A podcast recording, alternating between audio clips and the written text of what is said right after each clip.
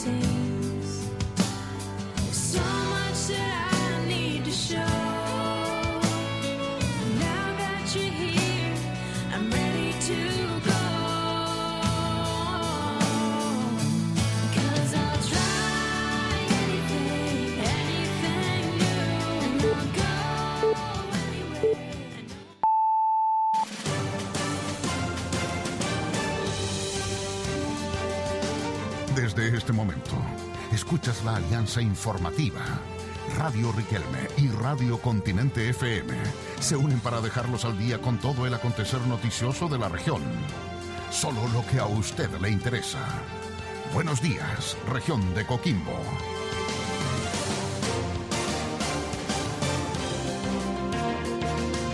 El más completo panorama informativo ya está preparado para usted. Buenos días, región de Coquimbo.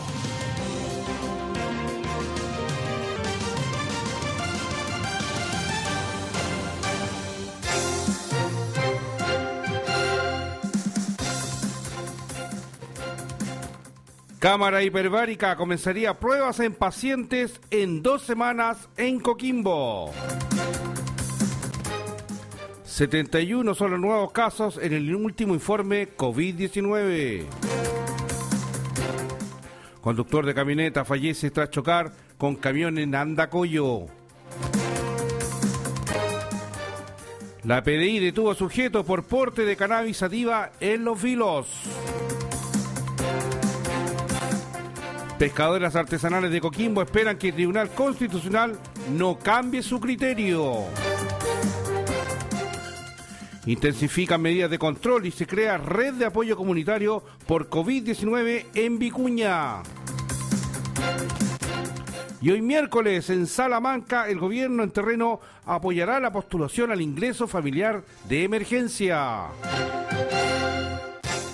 Carabineros constató que no existe maltrato animal en el centro de tenencia responsable de La Serena.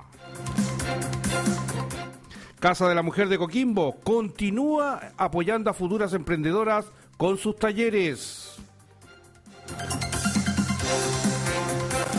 Intendenta Lucía Pinto visitó el hospital de Yapel. Constató en terreno los avances con que el nosocomio enfrenta la pandemia.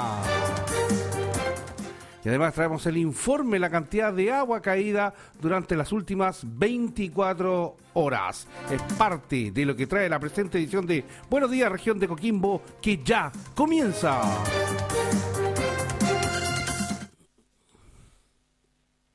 La Alianza Informativa Radio Riquelme y Radio Continente FM están presentando Buenos días, región de Coquimbo.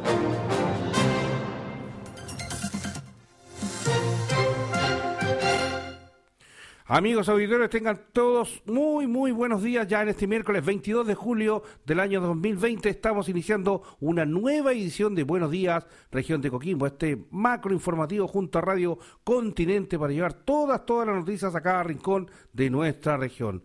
Junto a Eduardo Campos Sumarán y todo el departamento de prensa ya estamos aprestos a de llevar a ustedes todas las noticias y estar atentos a la información que nos va llegando. De inmediato vamos a establecer el primer contacto con nuestra sala de redacción.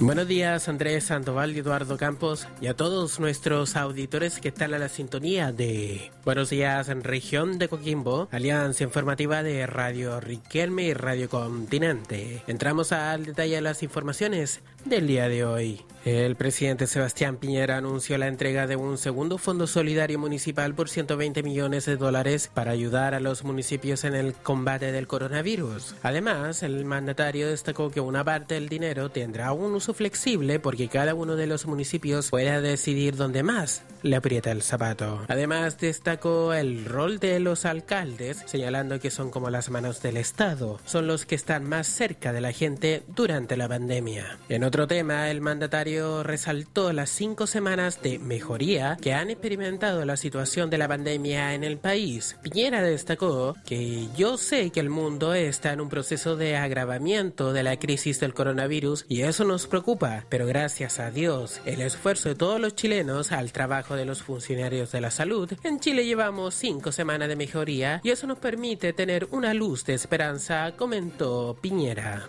El presidente de la Cámara de Diputados, Diego Paulsen, de RN, señaló que se espera que el día jueves 23 de julio ojalá pueda despachar en tercer trámite el retiro del 10% de los fondos de pensiones. En tanto, para este miércoles a las 13 horas quedó fijada la votación en el segundo trámite del proyecto de la reforma en la sala del Senado. El ministro de Educación, Raúl Figueroa, sostuvo que es apresurado descartar el regreso a clases este 2020, luego que los alcaldes de Santiago y Colina comunicaron que no se reanudarán las clases presenciales en lo que resta del año. Figueroa afirmó que esto perjudicaría a los estudiantes tanto en lo socioemocional como en las posibilidades de seguir aprendiendo, destacó el secretario de Estado. Por su parte, el presidente del Colegio de Profesores, Mario Aguilar, comentó que la decisión de los ediles recoge un sentir que está muy fuerte en las comunidades educativas, que es la inseguridad que se siente pensar a volver a clases, porque de ninguna manera manera está garantizado que no haya riesgo de contagio. Agregó que es el temor que tienen sobre todo las familias los que más han manifestado mucha reticencia a la idea de volver a clases presenciales. El Ministerio de Desarrollo Social ingresó el proyecto ley al Congreso que busca simplificar el proceso de registro y postulación al ingreso familiar de emergencia IFE 2.0. El proyecto que se encuentra en la Comisión de Desarrollo Social de la Cámara de Diputados propone el eliminar el requisito de vulnerabilidad socioeconómica, rigiendo de esta manera solo el registro social de hogares para postular a este beneficio. Además, acreditar la baja de ingresos solo con una declaración simple. Luego regresamos con más informaciones desde nuestra sala de redacción en Buenos Días, región de Coquimbo, alianza informativa de Radio Riquelme y Radio Continente. Adelante Andrés. Ahí estaba el primer despacho desde nuestra sala de reacción. A esta hora, de inmediato les contamos que 71 fueron los nuevos casos registrados durante el último balance de COVID-19 en nuestra región. Respecto a todo el detalle los contagios por comuna, el desglose, vamos a escuchar en primer término lo que fue la declaración de don Roberto Villalobos, es el Ceremi subrogante de salud de nuestra región.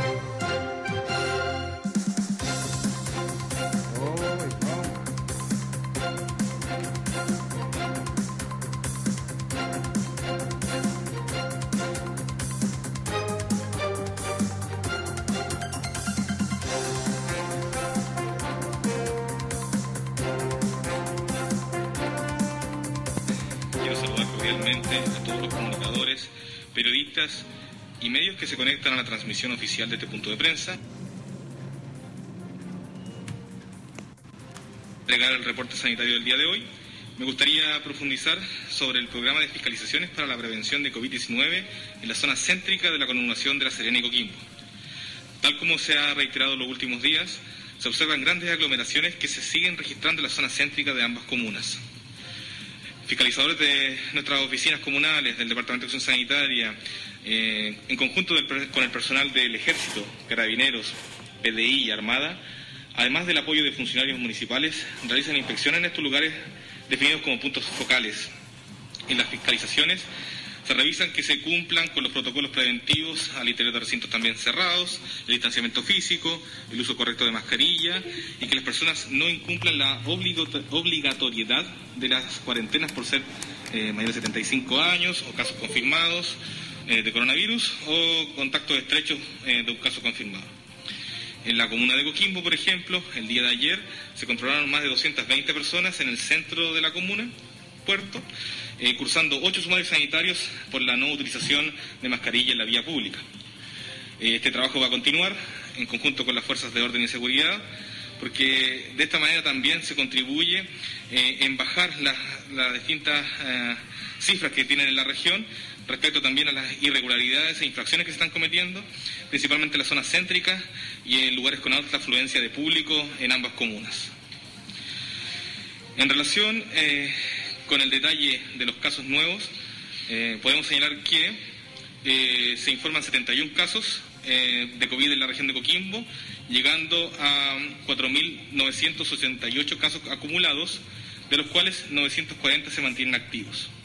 En la distribución por comuna corresponden 21 a la comuna de La Serena, 16 a Coquimbo, 9 a la comuna de Liguera, 3 a la comuna de Los Vilos, 1 a la comuna de Vicuña, dos a la comuna de Yapel, uno a la comuna de Salamanca, cuatro a la comuna de Ovalle, uno a la comuna de Montepatria, cinco a la comuna de Punitaqui, dos a otras regiones y seis casos sin notificación en el sistema Epivigila. Respecto a la estrategia de residencias sanitarias, existe un 59% de ocupación y 71 habitaciones disponibles. En cuanto a la red asistencial, 98 pacientes se mantienen hospitalizados, de los cuales 35 se encuentran en ventilación mecánica. Muchas gracias. Ahí estaba Roberto Villalobos, él es el Ceremi subrogante de salud de nuestra región. También estuvo presente en este informe la doctora Alejandra Álvarez, ella la subdirectora regional de redes asistenciales.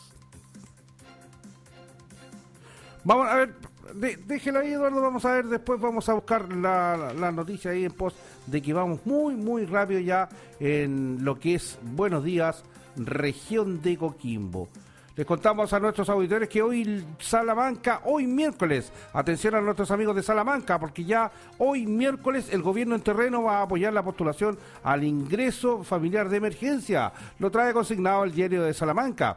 Cada semana se visitan diversos sectores de la provincia para ayudar a personas a postular a este beneficio. Pues bien, con el primer recorrido que comenzó en la comuna de Canela, el martes se trasladó a Salamanca el miércoles, es decir, hoy, amigos de Salamanca, ponen atención, se da inicio a una nueva jornada del gobierno en terreno en el Choapa, en el cual en vez está enfocado en ayudar a personas para postular y resolver sus dudas sobre el ingreso familiar de emergencia, el IFE y el registro social de hogares, todo en el marco de apoyo que se ha entregado por parte del gobierno ante la emergencia sanitaria producida por el coronavirus.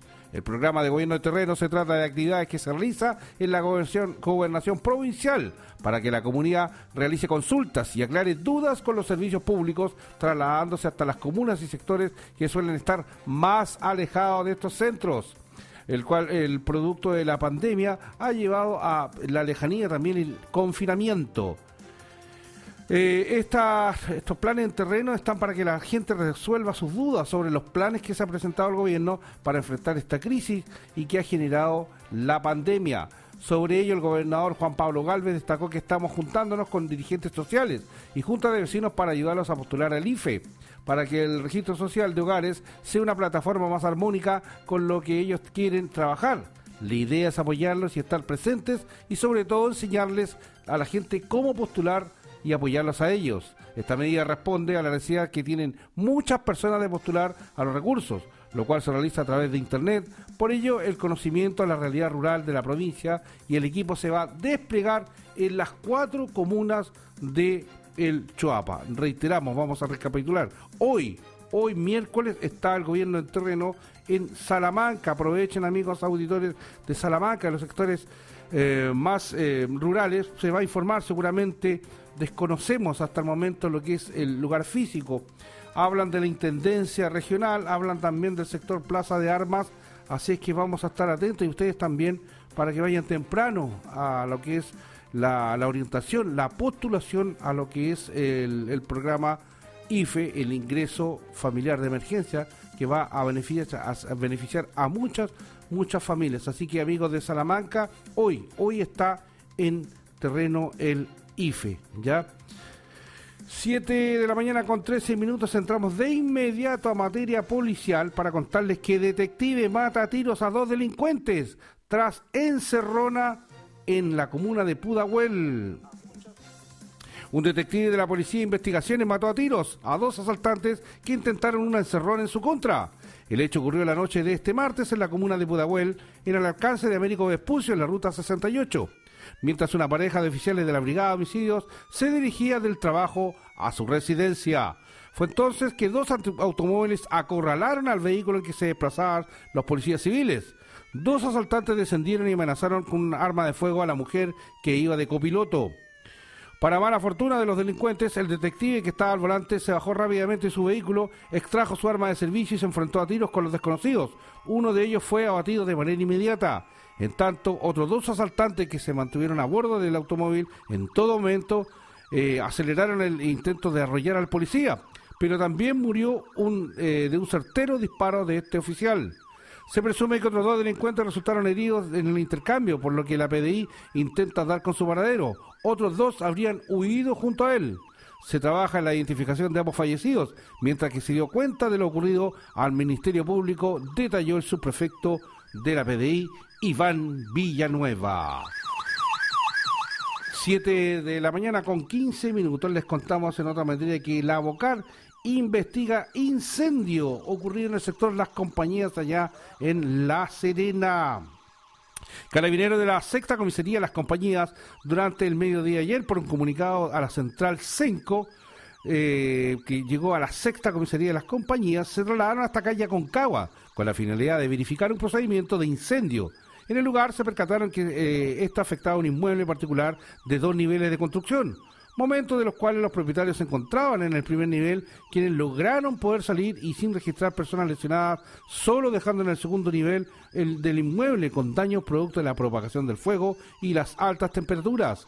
De lo anterior, personal policial entregó los antecedentes al Ministerio Público, quienes requirieron diligencias por parte del Laboratorio de Criminalística de Carabineros Lavocar quienes mediante técnicas científicas propias de la especialidad y análisis de laboratorio van a determinar el origen y las causas de este siniestro. Les contamos que en Santiago un sujeto apuñaló a su pareja allá en Maipú y luego se suicidó lanzándose al vacío. El Ministerio Público está investigando un posible nuevo caso de femicidio frustrado registrado el día martes en la comuna capitalina de Maipú. El hecho se registró la mañana de ayer en el cuarto piso de un edificio de departamentos, en donde, según lo informado por carabineros, un hombre apuñaló a su pareja para posteriormente quitarse la vida tras lanzarse al vacío desde un cuarto piso de un departamento. Se nos alertó por un posible procedimiento de violencia intrafamiliar.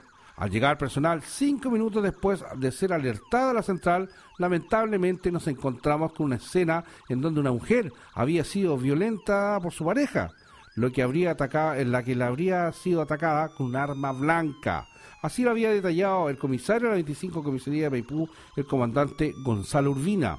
La víctima resultó con una herida de consideración y grave en su abdomen, indicó el oficial. Fueron vecinos quienes tras escuchar sus gritos ingresaron al departamento, sacaron a la mujer y la llevaron al hospital del Carmen, donde permanece grave pero fuera de, fuera de riesgo vital se escucharon gritos y nosotros pensábamos que, estábamos, que estaba temblando. Esto fue como a las 7.30 horas de la mañana y los vecinos salimos a ver lo que pasaba y cuando vimos salir a la vecina ensangrentada le prestamos ayuda y primeros auxilios y al momento de esto llegó carabineros. Yo creo que la vecina tuvo la fortaleza de pedir ayuda antes de que esto pasara a mayores, relató uno de los testigos. La pareja no registraba denuncias por violencia intrafamiliar, aunque el presunto victimario presentaba una acusación desde hace un año por su ex pareja. Finalmente este sujeto se tiró del cuarto piso y falleció de manera instantánea. Le recordamos, le- vamos les vamos a contar, no, no, nos están escribiendo hoy día, sí, atiende el gobierno en terreno en Salamanca para ver la postulación al IFE, al eh, informe, el ingreso familiar de emergencia. Van a estar en Salamanca hoy. Le contamos que Carabineros constató que no existe maltrato animal en el centro de tenencia responsable de La Serena. Luego de una falsa denuncia difundida en redes sociales, Carabineros fiscalizó verificando el buen estado de cada una de las mascotas que se encuentran en el recinto municipal. Los animales eh, contaban con alimento, agua, abrigo y cuidados veterinarios que requieren.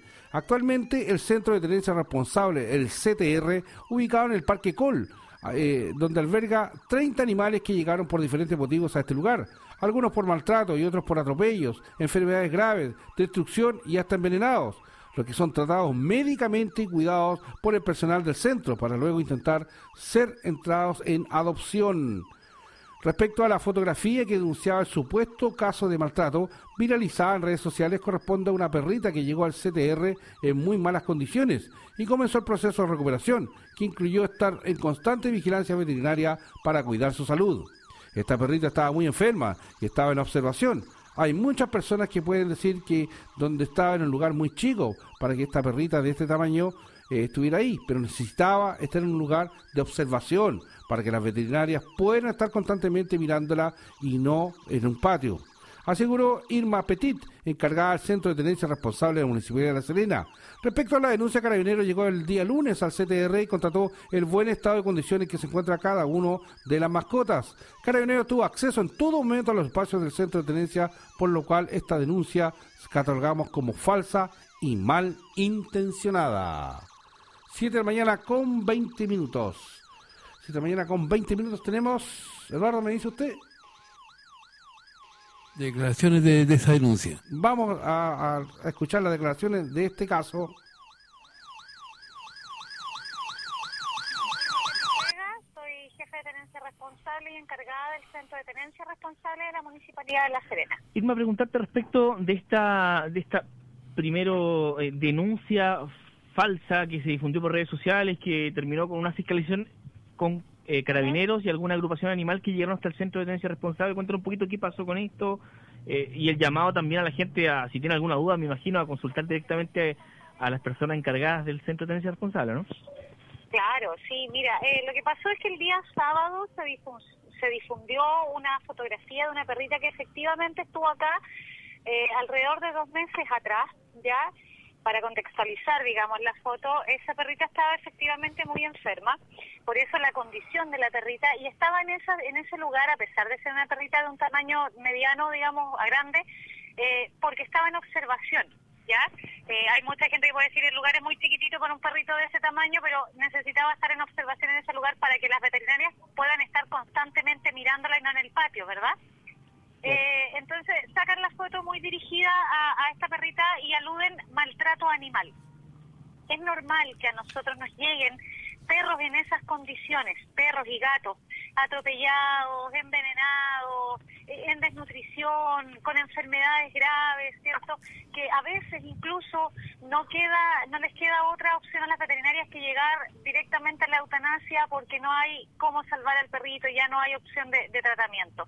Es normal, somos un centro veterinario, ¿ya? Lo que no significa que haya maltrato. De hecho, nosotros nos regimos por la ley de tenencia responsable, ¿cierto? La conocida como ley Chelito y por la ordenanza municipal también. Pudo venir, bueno, a raíz de esa foto se levantó eh, mucha crítica, eh, hubo mucho comentario, de- puedo, puedo decir eh, de, de- con mucha tranquilidad que casi todos los comentarios son mentiras. Eh, te diría yo que el 100% de los comentarios que al menos que yo leí son mentiras. Eh, se les da alimento, se viene todos los días, incluso en Navidad, en Año Nuevo, en fiestas patrias, los fines de semana, siempre están limpios, siempre se les da comida dos veces al día, se les da tratamiento veterinario, nunca se dejan animal sin, sin atención veterinaria. Y a raíz de esto, entonces, hoy día vino Carabineros a constatar, porque recibieron la, la denuncia de maltrato animal, lo que me parece además muy positivo de que Carabineros esté tomando en cuenta este tipo de denuncias. eh, mucha gente a veces se queda con la sensación de que no se toman las denuncias y en este caso podemos ver esto de una manera muy positiva. Llegó Carabineros, por tanto se le abrieron las puertas, eh, de la misma forma que se le abrieron las puertas al concejal Félix Velasco el día de ayer domingo a las 9 de la mañana, que también pudo venir a fiscalizar. Carabineros tuvo acceso absolutamente a todos los, espacios del centro de tenencia, eh, pudo constatar eh, en vivo y junto a la veterinaria que está de turno esta semana, todos a todos los perros en todas sus eh, jaulas, ¿cierto? La condición de cada uno, el estado de cada uno, eh, que todos cuentan con sus platos de comida, todos cuentan con sus platos con agua, con camas, con mantas, dónde están las mantas que están recién lavadas, todos los días se lavan mantas, ¿cierto?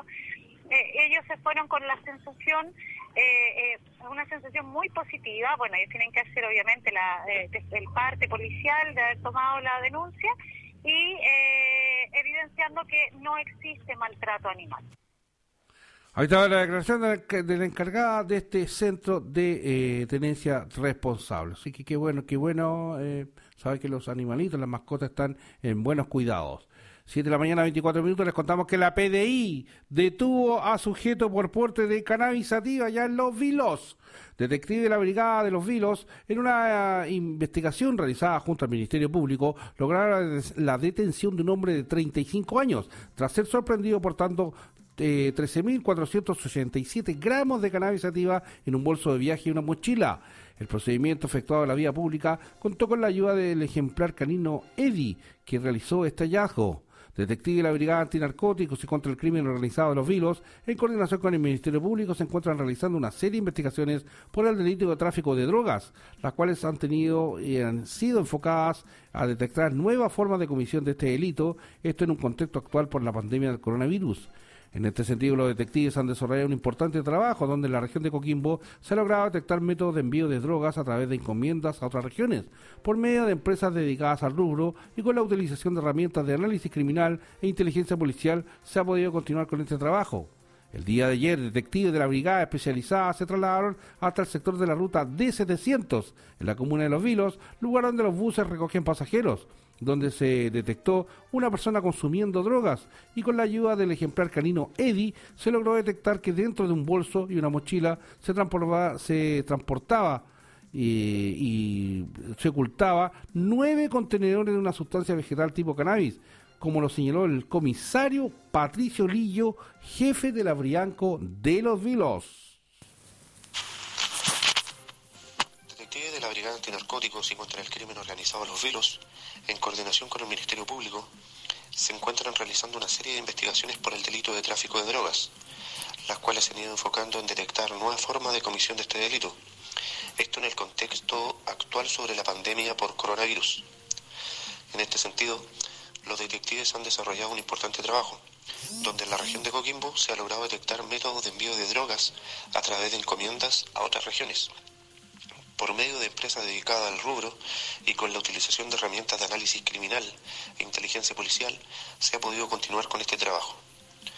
El día de ayer, detectives de esta brigada especializada se trasladaron hasta el sector de la ruta D700 de la comuna Los Vilos, lugar donde los buses recogen pasajeros, detectando a una persona consumiendo droga.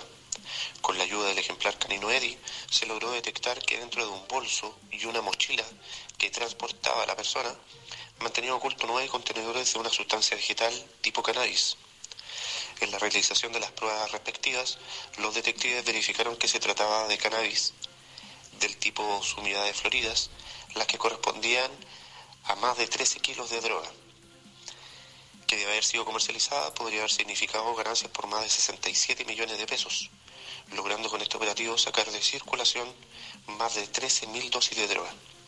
En el procedimiento se logró la detención de un hombre de 35 años, quien por instrucción del Ministerio Público el día de hoy en horas de la mañana será puesto a disposición del juzgado de garantía para su respectivo control de detención. Ahí está, eh, esta importante pesquisa que realizó la PDI allá en Los Vilos. Les contamos que el conductor de camioneta fallece tras chocar contra camión en Andacoyo. Por causas que todavía se investigan, el conductor de un vehículo menor falleció en el mismo lugar tras impactar contra un camión en la ruta D51 sector El Manzano. Un accidente fatal se produjo en la madrugada de ayer en el sector del Manzano, en la ruta de 51 en la comuna de Andacoyo. El hecho involucró una camioneta y un camión, falleciendo producto del impacto el conductor del vehículo menor. Hasta el lugar eh, por donde la Fiscalía se trasladaron personal de las CIA de Carabineros y el Servicio Médico Legal para proceder al retiro del cuerpo. El mayor de Carabineros, Marcelo Sandoval, indicó que el accidente se produjo a la una de la madrugada aproximadamente, en donde resulta una persona fallecida. Por tal motivo, el fiscal de turno dispuso el trabajo especializado de la CIAT para determinar la causa basal de este accidente. 7 de la mañana con 28 minutos y como es habitual, bueno, antes de hacer el contacto con nuestras comunas habituales, vamos a ir con un segundo despacho desde nuestra sala de reacción. Ahí vamos a, a ver qué informaciones nos tiene Daniel Vega en este segundo despacho con nuestra sala de reacción Gracias Andrés Sandoval y Eduardo Campos. Regresamos a nuestra sala de redacción con más informaciones, ahora en el ámbito internacional. El secretario de Estados Unidos Mike Pompeo anunció la recompensa de 5 millones de dólares por la información que lleve al arresto del enjuiciamiento al presidente del Tribunal Supremo de Justicia de Venezuela, Michael Moreno, considerado cercano al chavismo. En un comunicado, Pompeo dijo que Moreno había recibido sobornos para influir influir en el resultado de los casos criminales y civiles de Venezuela, sostuvo. Dos hombres acusados de estafar a pobladores fueron linchados en la comunidad indígena oriental del estado mexicano de Veracruz. Una turba de habitantes retuvo a los individuos acusados de pedirles hasta 6 mil pesos mexicanos para entregarles materiales de construcción para viviendas. Luego de golpearlos, los quemaron vivos dentro del auto donde intentaron escapar. La Asociación de Tenis de Estados Unidos confirmó la realización de los torneos de Cincinnati y el US Open, pese a que fueron suspendidos el abierto de Washington por la pandemia del coronavirus. El organismo lamentó la cancelación del City Open, un ATP 500 que iba a abrir la gira del país y que marcaría el regreso del circuito, pero aclaró que ello no implicó en ninguna forma al US Open y el Western Sutton Open Masters of Cincinnati. Todas las personas secuestradas en un bus por un individuo identificado como Maxim Krovich en la ciudad de Lusk, Ucrania, fueron liberados después de 12 horas de cautiverio. El Servicio de Seguridad de Ucrania señaló que gracias a las operaciones especiales llevadas a cabo, los agentes evitaron bajas entre la población civil. El secuestrador fue detenido y todos los rehenes salieron ilesos. Llegamos al final de las informaciones nacionales e internacionales desde nuestra sala de redacción en Buenos Días, en región de Goquimbo. Les informó Daniel Vega. Solo lo que a ti te interesa. Te contamos todo lo que ha pasado en la región de Coquimbo. Radio Riquelme y Radio Continente están presentando Buenos días, región de Coquimbo. 7 de la mañana con 31 minutos. Les contamos antes de iniciar, seguir el recorrido por las comunas que están conectadas con nosotros, con sus novedades, y el programa paso a paso que ha impulsado el gobierno, que va apuntado, va apunta a que se vaya eh, acabando los desconfinamientos y todo lo demás, a traer una serie de controversias, serie de opiniones a favor y eh, opiniones encontradas. Es así que el gobierno está intensificando lo que es la explicación, que se den los tópicos, digamos, y los escenarios eh, adecuados para iniciar este paso a paso. Nosotros tenemos ahora el despacho de Jennifer Olivera desde la Ceremía ya en La Serena con el Ceremi Ignacio Pinto, un poco explicando en, cómo, cómo vamos, cómo se va adecuando el programa paso a paso. Como una estrategia clara e integral, calificó el vocero de gobierno regional Ignacio Pinto el plan paso a paso presentado por el presidente Sebastián Piñera. La medida plantea criterios, restricciones y obligaciones para cinco escenarios, cuarentena, transición, preparación, apertura inicial y apertura avanzada, etapas en que cada comuna será clasificada de acuerdo a su realidad local. Esta estrategia es una hoja de ruta con criterios claros para seguir enfrentando la pandemia. De acuerdo a esta estrategia, la región de Coquimbo se encuentra en la fase de preparación, en la fase número 3, lo que no significa en ningún caso que se vayan a relajar las medidas de prevención. Todo lo contrario, tenemos que seguir cuidando las medidas para evitar retroceder a escenarios como una cuarentena que obviamente no queremos para nuestra región. El Ceremi de Gobierno Ignacio Pinto agregó que es incorrecto plantear que este es solo un plan de desconfinamiento, ya que al establecer diversos escenarios y criterios se puede avanzar o retroceder entre las cinco etapas. Además, expresó que esta es una medida que se irá aplicando de forma gradual y flexible atendiendo los índices que presenta cada zona, escuchando a la comunidad y recogiendo con atención la realidad de cada comuna. El vocero Ignacio Pinto remarcó que con este plan presentado por el presidente Sebastián Piñera, de ninguna forma se le pretende dar a la región una señal de normalidad.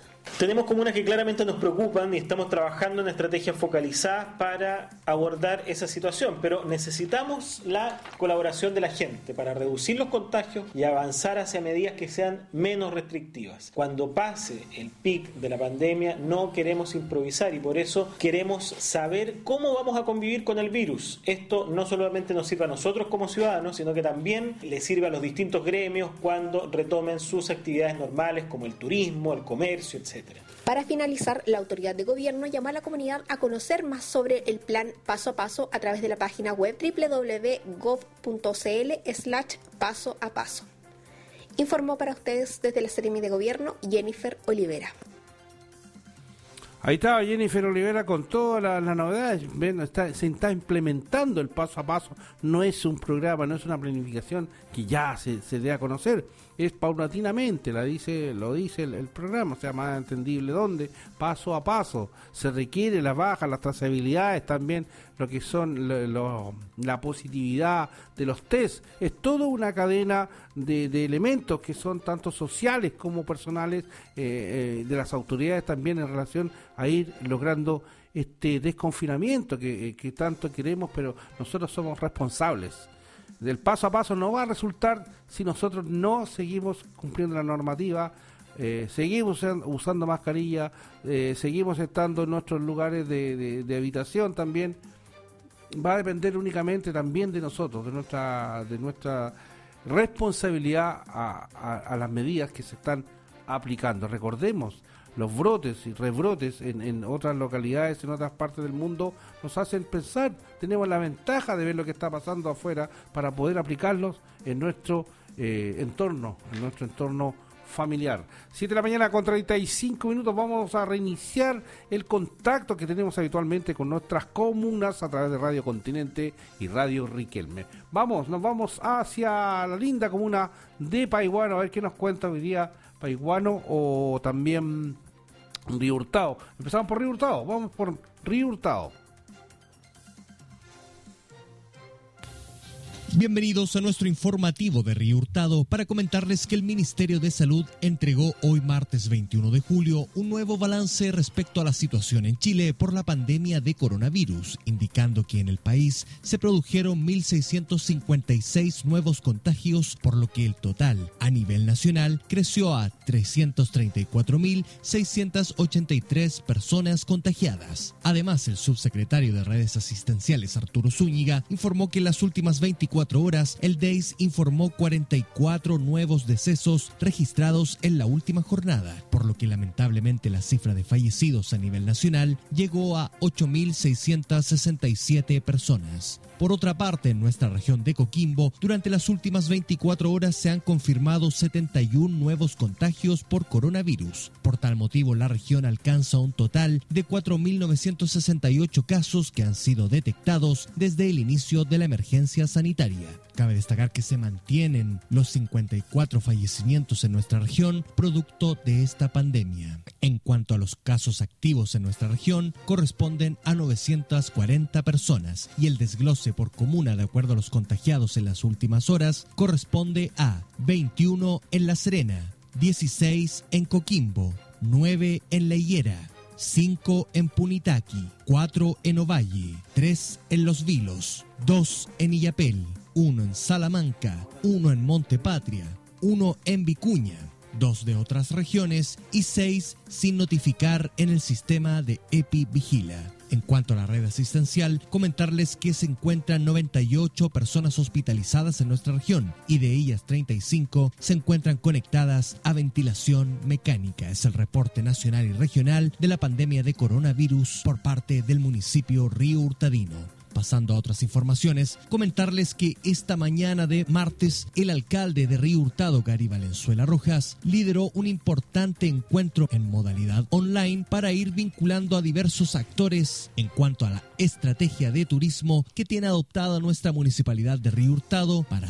continuar trabajando e ir en ayuda de todo el porcentaje de familias y personas pertenecientes a este rubro turístico que ha sido tan golpeado y azotado por la pandemia de coronavirus. Por lo mismo, este trabajo es sumamente importante, en donde participó nuestro alcalde, por supuesto con sus unidades de fomento productivo, en especial de turismo, acompañado también de sus unidades de obras y de Secretaría de Planificación Comunal, sumado a su jefatura de gabinete, para ir delimitando y delineando todas las gestiones y estrategias que adoptará el municipio para continuar trabajando por el turismo de Río Hurtado. Cabe destacar que en esta jornada se contó con la participación de Juan Pablo Hernández Galvez, quien es administrador de la Hacienda Santa Cristina de nuestra región, que deleitó por supuesto a los presentes con una magistral charla en cuanto al fortalecimiento del sector turístico en nuestra región de Coquimbo. Tenemos de hecho las impresiones de nuestro alcalde Gary Valenzuela Rojas una vez terminada esta jornada. Lo pasamos a escuchar a continuación. El turismo es la actividad comercial más rentable que ha existido. Sin embargo, a través de lo que nos ha pasado últimamente,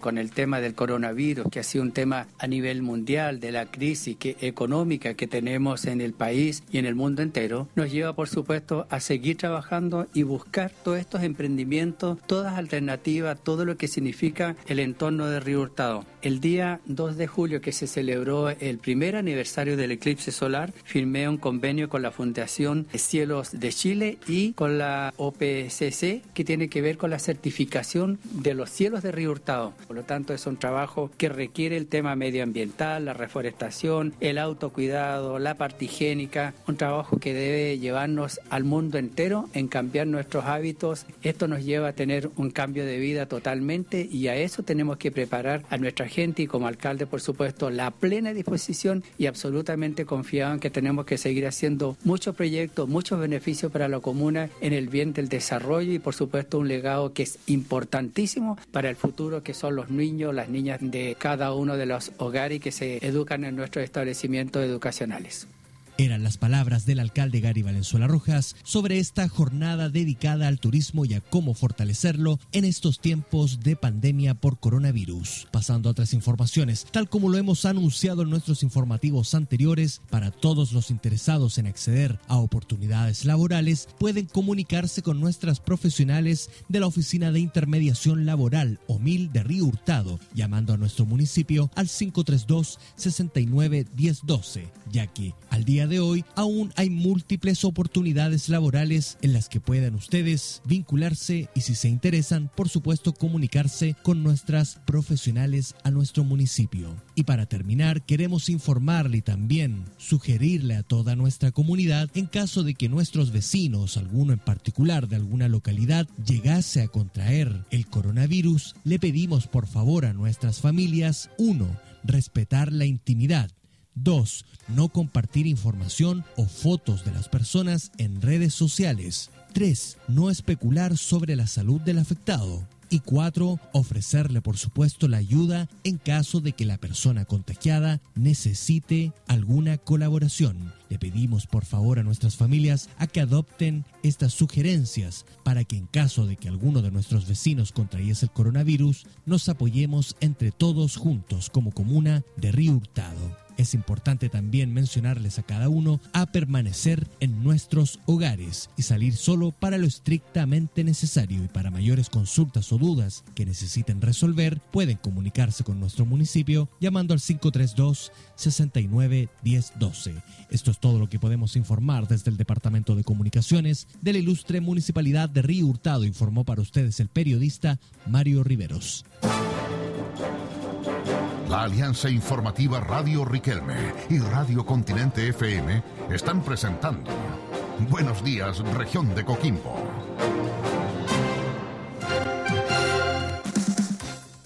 7 de la mañana con 42 minutos. Les contábamos este recorrido que hacemos por las comunas que también la comuna de Paiguano está implementando una, un plan, digamos, una coordinación para el pago de las patentes, pagos de permisos también, permisos de circulación, una serie de, de pagos que se tienen que hacer habitualmente y que se han visto afectados por lo que es la pandemia.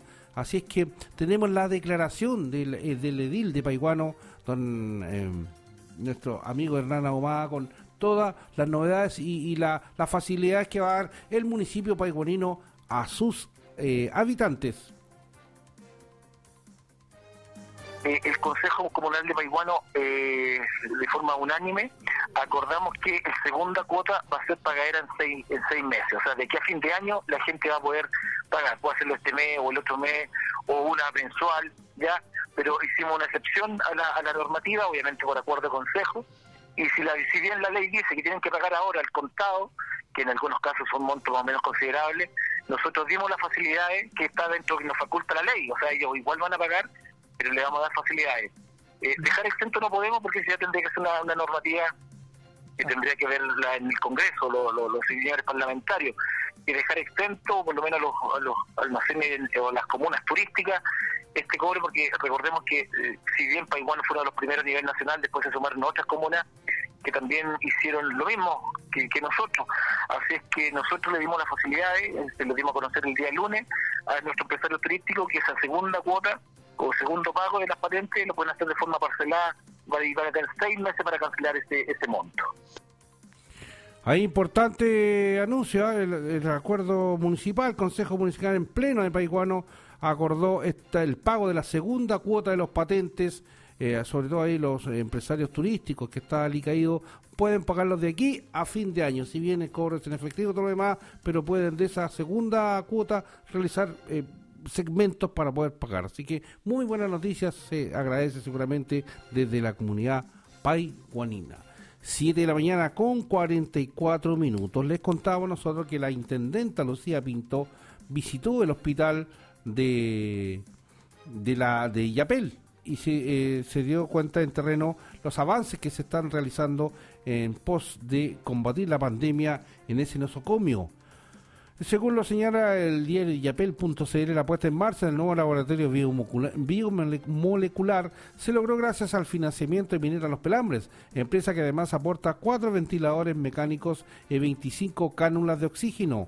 Este martes, la intendenta Lucía Pinto visitó el hospital Humberto Elorza Cortés de Yapel para conocer los avances del recinto. El hospital de Yapel procesa desde el inicio de julio las primeras muestras PCR y pronto va a habilitar el área de atención crítica. En paralelo, aumentó la capacidad de hospitalización de 42 a 62 camas básicas. Esto es eh, lo que se dio a conocer durante la jornada ayer, la visita de la primera autoridad regional. Vamos a escuchar de inmediato el extracto de esta conferencia de prensa. Primero vamos a escuchar a la intendenta Lucía Pinto.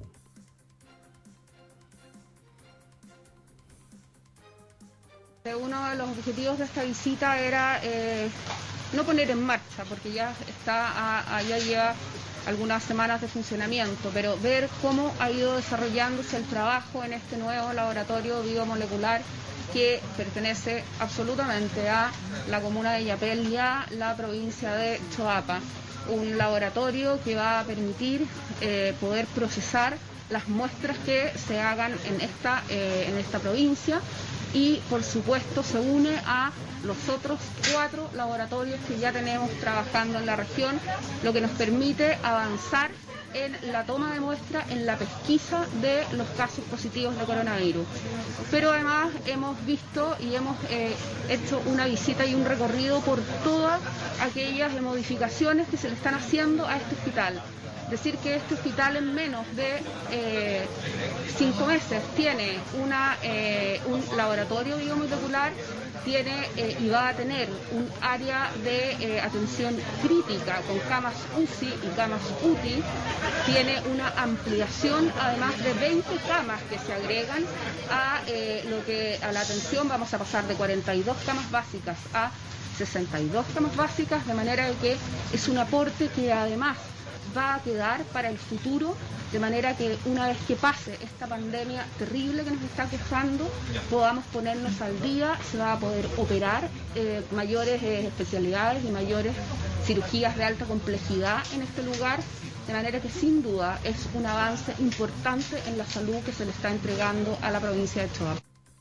Ahí está la intendenta Lucía Pinto dando a conocer esta visita. Ya es muy importante el hospital de Yapel, cómo se está implementando la cantidad, lo, señalaba la autoridad, de 42 a 62 camas básicas, aumentó la capacidad de atención. Esto contó también con los aportes de Minera Los Pelambres, que pues, junto a su eh, gerenta, la, la, señorita también eh, Alejandra, ahí, ahí tenemos Medina, también dio a conocer lo que es el aporte constante de Minera Los Pelambres. 7 de la mañana con 48 minutos. Les contamos a ustedes, amigos auditores, que el día de ayer se produjo eh, ciertos eh, chubascos, precipitaciones en distintos sectores de lo que fue la región, que no alcanzando las dimensiones con que se habían presentado los otros dos sistemas frontales anterior. En conformidad de esto, les vamos a entregar la cantidad de agua caída eh, durante las 24 horas según una detección, un balance de meteorológico anoche a las 22 horas que señalaba lo siguiente. En Ovalle precipitaron 0,1 milímetros, Rapel 3,3 milímetros, Punitaqui 0,4 milímetros, con Barbalá 4 milímetros, Canela 2,7 milímetros, Huentelauquén 4,5 milímetros, Mincha 3,6 milímetros, Wintil 5,2 milímetros, Illapel 8 milímetros, Salamanca 9,9 milímetros, Chiepín 4,6 milímetros, Los Vilos 9,2 milímetros, Tilama 8,5 milímetros, Quilimarí 14 milímetros. Y Pichidangui 16,8 milímetros eh, marcando la tendencia, digamos, en la mayor cantidad de agua caída, la marca Pichidangui con estos 16 milímetros, casi 17 milímetros. No hubo registros en lo que es La Serena, Coquimbo y gran parte de nuestro sector en la provincia del Elqui. 7 de la mañana, 49 minutos, y como es habitual en materia sinóptica también, tenemos el informe del tiempo con Eduardo Campos Sumarán.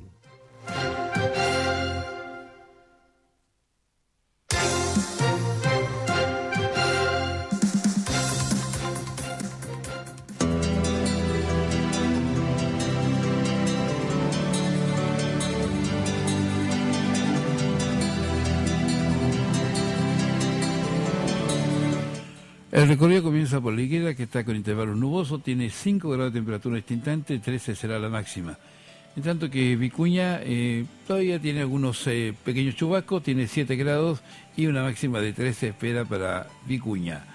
La Serena y Coquimbo eh, tiene en este momento 10 grados y una máxima de 15 espera para el día de hoy y se encuentra con intervalos nubosos tanto que Andacoyo también presenta intervalos nubosos, tiene 2 grados en este momento de temperatura y una máxima de 10 solamente para Andacoyo. Paiguano, Piscoelqui también presentan algunas gotitas por ahí y tienen 2 grados de temperatura, 2 bajo cero y una máxima de solamente 9 grados. Tanto que la ciudad de Ovalle, la Limarí, está con intervalos nubosos, 4 grados es lo que tiene la ciudad de Ovalle y una máxima de 16. En tanto que Punitaqui, intervalos nubosos, tiene en este momento tiene una temperatura de 6 grados y una máxima de 16 espera para el día de hoy. Con Barbaná también presenta algunas gotitas en este momento y tiene 4 grados, 4 y una máxima de 12 espera para el día de hoy. En tanto que Illapel, que también presenta algunas gotitas por ahí que le quedan, tiene 7 grados y una máxima de 14 grados. Salamanca también eh, deberían estar quedando las últimas gotitas, tiene 7 grados de temperatura y una máxima de 12. En tanto que Los Vilos está con 9 grados, intervalos nubosos y una temperatura máxima de 14 grados. Este ha sido el informe meteorológico preparado por Meteorología de Chile para Radio Continente 98.9 y Radio Riquelme 1350 en la amplitud modulada.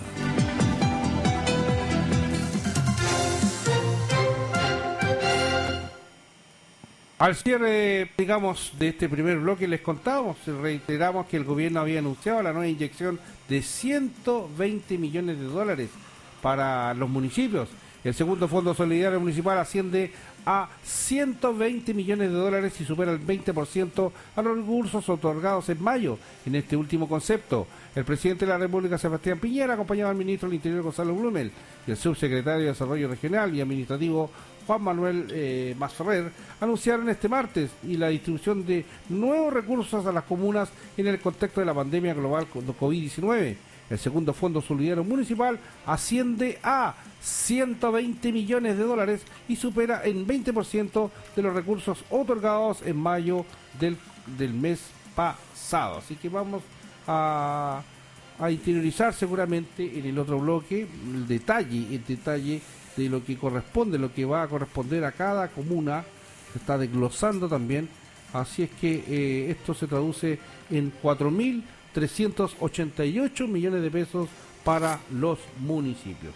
A esta hora hacemos un alto agradeciendo el contacto que habitualmente tenemos con nuestros amigos de Radio Continente y eh, Radio Riquelme. Estamos enlazados día a día con ustedes, llevándole todos el aspecto noticioso. Recordemos a esta hora, a las 8 de la mañana, tenemos un contacto en directo con la primera autoridad provincial de nuestra de nuestra provincia, con provincial aquí, el gobernador Gonzalo Chacón. Es por eso que estamos eh, un poquito, estamos ya enlazando esa entrevista que está en terreno el gobernador y nos solicitó eh, esta, esta entrevista con varios tópicos va a tocar lo que es esto, aporte, la inyección de estos 120 millones de dólares, también el programa paso a paso, cómo se ha ido consolidando, también distribución de cajas, que todavía está el eco en muchas comunas donde no se ha terminado este proceso de destinación de cajas, cómo van también los aportes solidarios,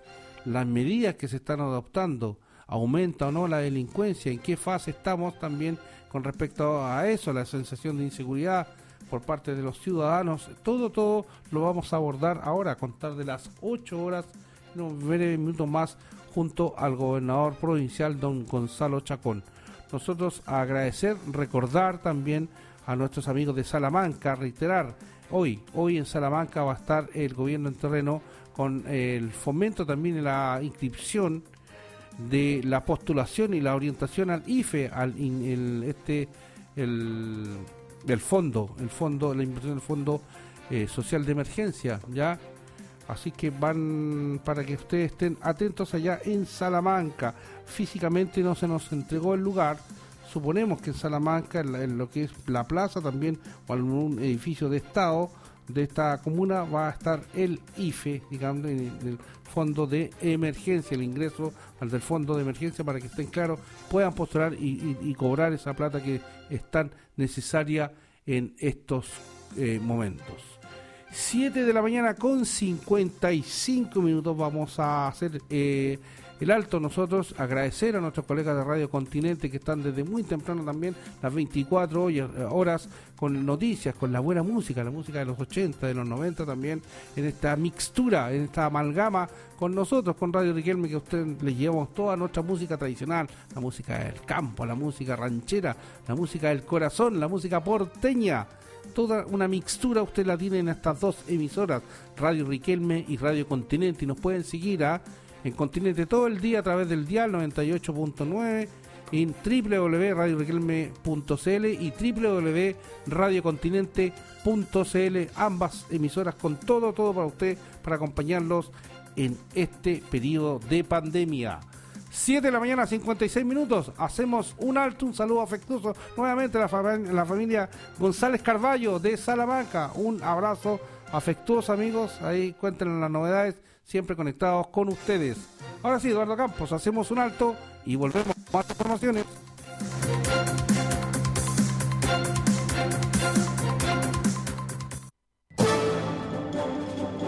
La Alianza Informativa Radio Riquelme y Radio Continente FM están presentando Buenos días, región de Coquimbo.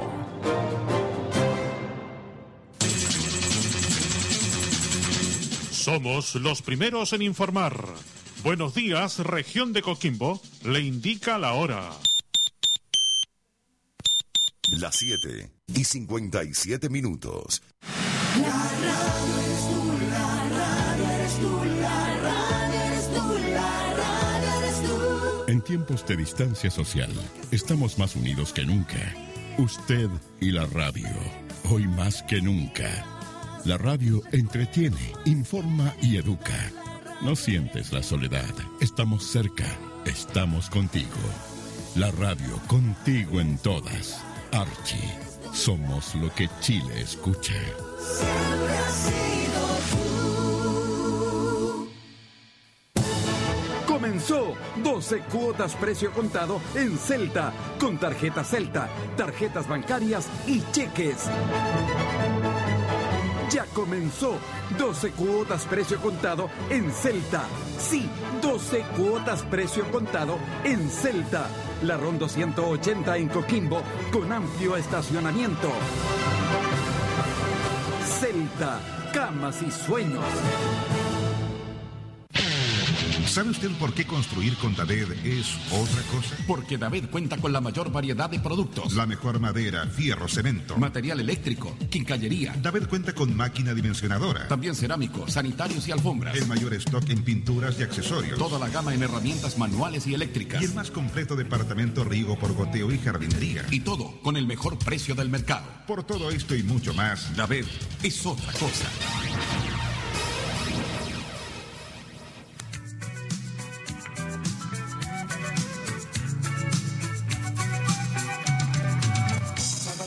Escucha cada día de lunes a viernes entre las 20 y las 21 horas Regresando a casa. La mejor música de los 80, 90 las encuentra en Regresando a casa de 20 a 21 horas en la RRC.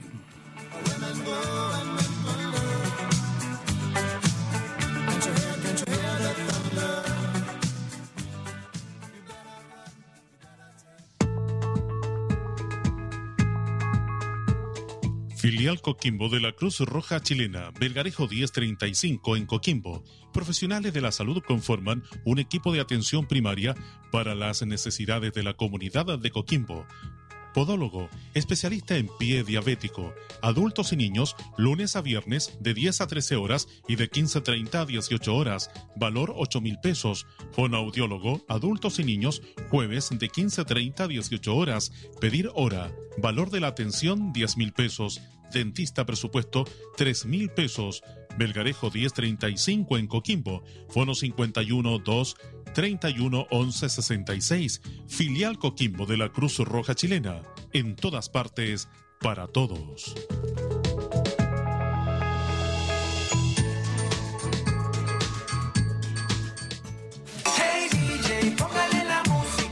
Comercial Moya de Ramón Moya Fuentes ofrece amasadora G-Panis, capacidad de medio quintal, brasileña monofásica, cámaras frigoríficas de mantención y congelados, hornos de una, dos y tres cámaras, sobadoras de pedestal y sobremesa. Comercial Moya de Ramón Moya Fuentes, Vergarejo 1258 en Coquimbo. Que el día la repito otra vez. Tú y tu familia merecen la mejor atención en Médico San Agustín, un equipo de salud altamente capacitado. Trabajamos con un compromiso firme de calidad para entregar el mejor servicio a nuestros pacientes. Tenemos un personal altamente capacitado. Ofrecemos los servicios en las especialidades de medicina general, kinesiología, nutrición, psicología, odontología y obstetricia. Ubícanos en Aldunate 1676 en Coquimbo, al fono 949 54 16 54 949 54 16 54. Atención de lunes a viernes. Médico San Agustín. Tu salud es lo más importante para nosotros.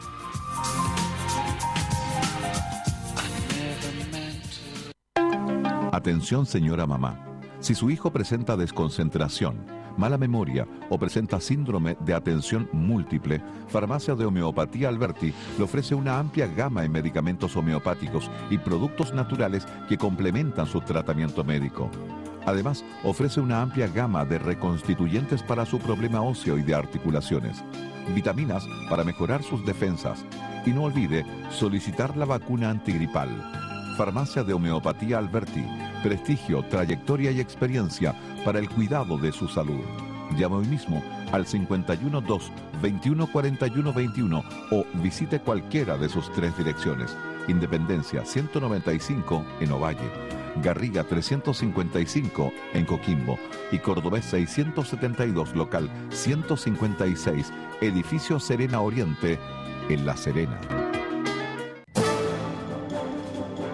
La Alianza Informativa Radio Riquelme y Radio Continente FM están presentando Buenos días, región de Coquimbo.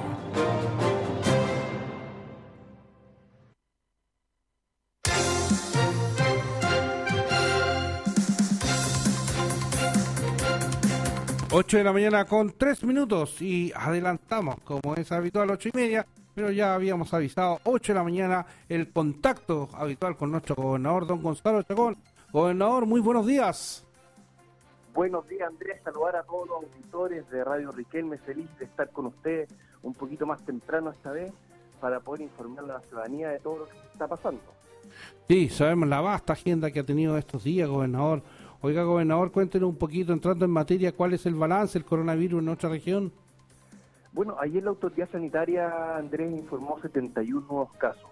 Tenemos que seguir cuidándonos, eso es clave, clave. Yo le pido a la ciudadanía que eh, entendamos que, esto no es un juego, que tenemos que cuidarnos. Lamentablemente hay gente que todavía sigue sin entender, sobre todo en el centro de Serena, en el centro de Coquimbo eh, eh, y en sectores de repente de las compañías. Yo, yo hago este llamado de corazón porque tenemos que entender de una vez por todas que aquí todos somos parte clave de este engranaje, somos parte clave de que, de que, de que eh, nos cuidemos, porque es la única forma de poder ganarle al coronavirus y que nos volvamos a abrazar lo antes posible. Por eso mismo, amigos míos, amigos, amigas, eh, como dice un homenaje a las mujeres, le pido también a todas las mujeres que nos cuidemos especialmente es, estos meses para poder eh, eh, que, se, que pase lo más ligero posible el coronavirus por, por la casa y, y que, y que nos cuidemos prontamente. Es, es esperar, es materia de nosotros. Va mucho, mucho, mucho del paso a paso. Depende mucho de nosotros. Mucho, mucho. Que, que depende de nuestra disciplina y nuestra eh, experiencia. Oiga, ¿en qué consiste este anuncio que dio el gobierno en cuanto al fondo solidario para los municipios, gobernador? Es importante señalar que esta es el la segunda entrega. Son fondos a las municipalidades ya que podrán utilizarlo en compra de alimentos, medicamentos, insumos básicos, eh, podrán ser destinados a acciones de, por ejemplo, eh, pagos de servicios, traslados, eh, todo tipo en el fondo que tenga que ver con el coronavirus y con la contingencia que estamos viendo en la actualidad. Es importante señalar que, por ejemplo, la comuna de Serena, de la Serena se le entregó mil millones de pesos, a la comuna de Coquimbo se le entregó mil millones más, eh, y esto ya viene a reforzar eh, el plan del presidente Sebastián Piñera de poder a- eh, fortalecer los gobiernos locales a través a las comunas a través de transferencias directas. Ya se le transfirió mil millones de pesos a Coquimbo, se le va a transferir mil millones más. Lo mismo el caso de La Serena. Yo les pido muy específicamente a todos los concejales que fiscalicemos en el fondo el buen uso de estas platas, que sean bien destinadas y que por supuesto lleguen a la gente. Es lo primordial, que cada municipio adopte, o sea, haga el mea culpa en qué falló, qué faltó en el primer entrega, ¿no es cierto? Y pueda solventar, eh, soslayar lo que, que la comunidad pide. Es ayuda, así que, como le dice usted, van a fiscalizar férreamente en el caso de los Claro. concejales y usted como autoridad supra ahí. También vamos a estar fiscalizando. Y por supuesto esto es parte de un plan que, que, que viene de, de bastante ayuda. Esto, por supuesto, esto ayuda directa a la avena a la gente. Y estamos con el, eh, con el ingreso familiar de emergencia, estamos con el aumento del pilar solidario, con la ley de honorarios, con eh, la ley de protección al empleo, por supuesto con el tema del programa de cajas de alimentos para Chile, que también parte una segunda patita, más de 95 mil cajas la próxima semana. Eh, eh, es decir, ya estamos, estamos eh, eh, como dicen el buen chileno, tirando toda la carne de la parrilla para poder ir en ayuda de la gente que lo están, en, lo, más, lo están necesitando, por supuesto, que vamos a seguir entendiendo que esto es algo totalmente extraordinario. Esta pandemia eh, afecta cada 100 años y nos tocó a nosotros. Así que eh, cu- sigamos cuidándonos, sigámonos eh, entendiendo que tenemos que cuidar a nuestros adultos mayores y para eso los jóvenes. Sobre todo yo hago un llamado a la gente, a los, a los adolescentes, a los, a, los, a los jóvenes, a los de 20 a 39 años, a, a, a los que se creen jóvenes y tienen Los inmortales. los inmortales que, que creen que, pueden hacer fiestas. Yo les pido por favor que nos cuidemos porque un par de meses nada. Si esto después, después pueden hacer todo lo que quieran, pero ahora tenemos que cuidarnos. como usted lo señala. Oiga, eh, ¿cuál va a ser su agenda en Andacoy? ¿Va a poder saludar a Willy Castillo? Ayer lo esperó, le dijimos que tuvo conferencia, que, fue imposible, pero él, el primero que llamó ayer para destacar el refuerzo que usted hizo el fin de semana policial con personal de, de las Fuerzas Armadas también. Cuéntenos un poquito su visita a Andacoyo, gobernador. Bueno, nosotros vamos a realizar, nosotros eh, eh, con la empresa Interchile, a quien le aprovecho de agradecer públicamente, estamos, eh, eh, les voy a comentar en el fondo específicamente todo lo que ocurrido. Eh, yo, eh, como gobernador, una de las primeras gestiones que realicé fue juntarme con bomberos eh, este año, me junté eh, primeros días, eh, primeros días de abril, ya estaba partiendo la pandemia, y ellos me señalaron la necesidad de mascarillas, porque le había llegado muy pocas desde el nivel central, desde bomberos nivel central, y que iban a necesitar más mascarillas. Entonces, ¿qué hice yo?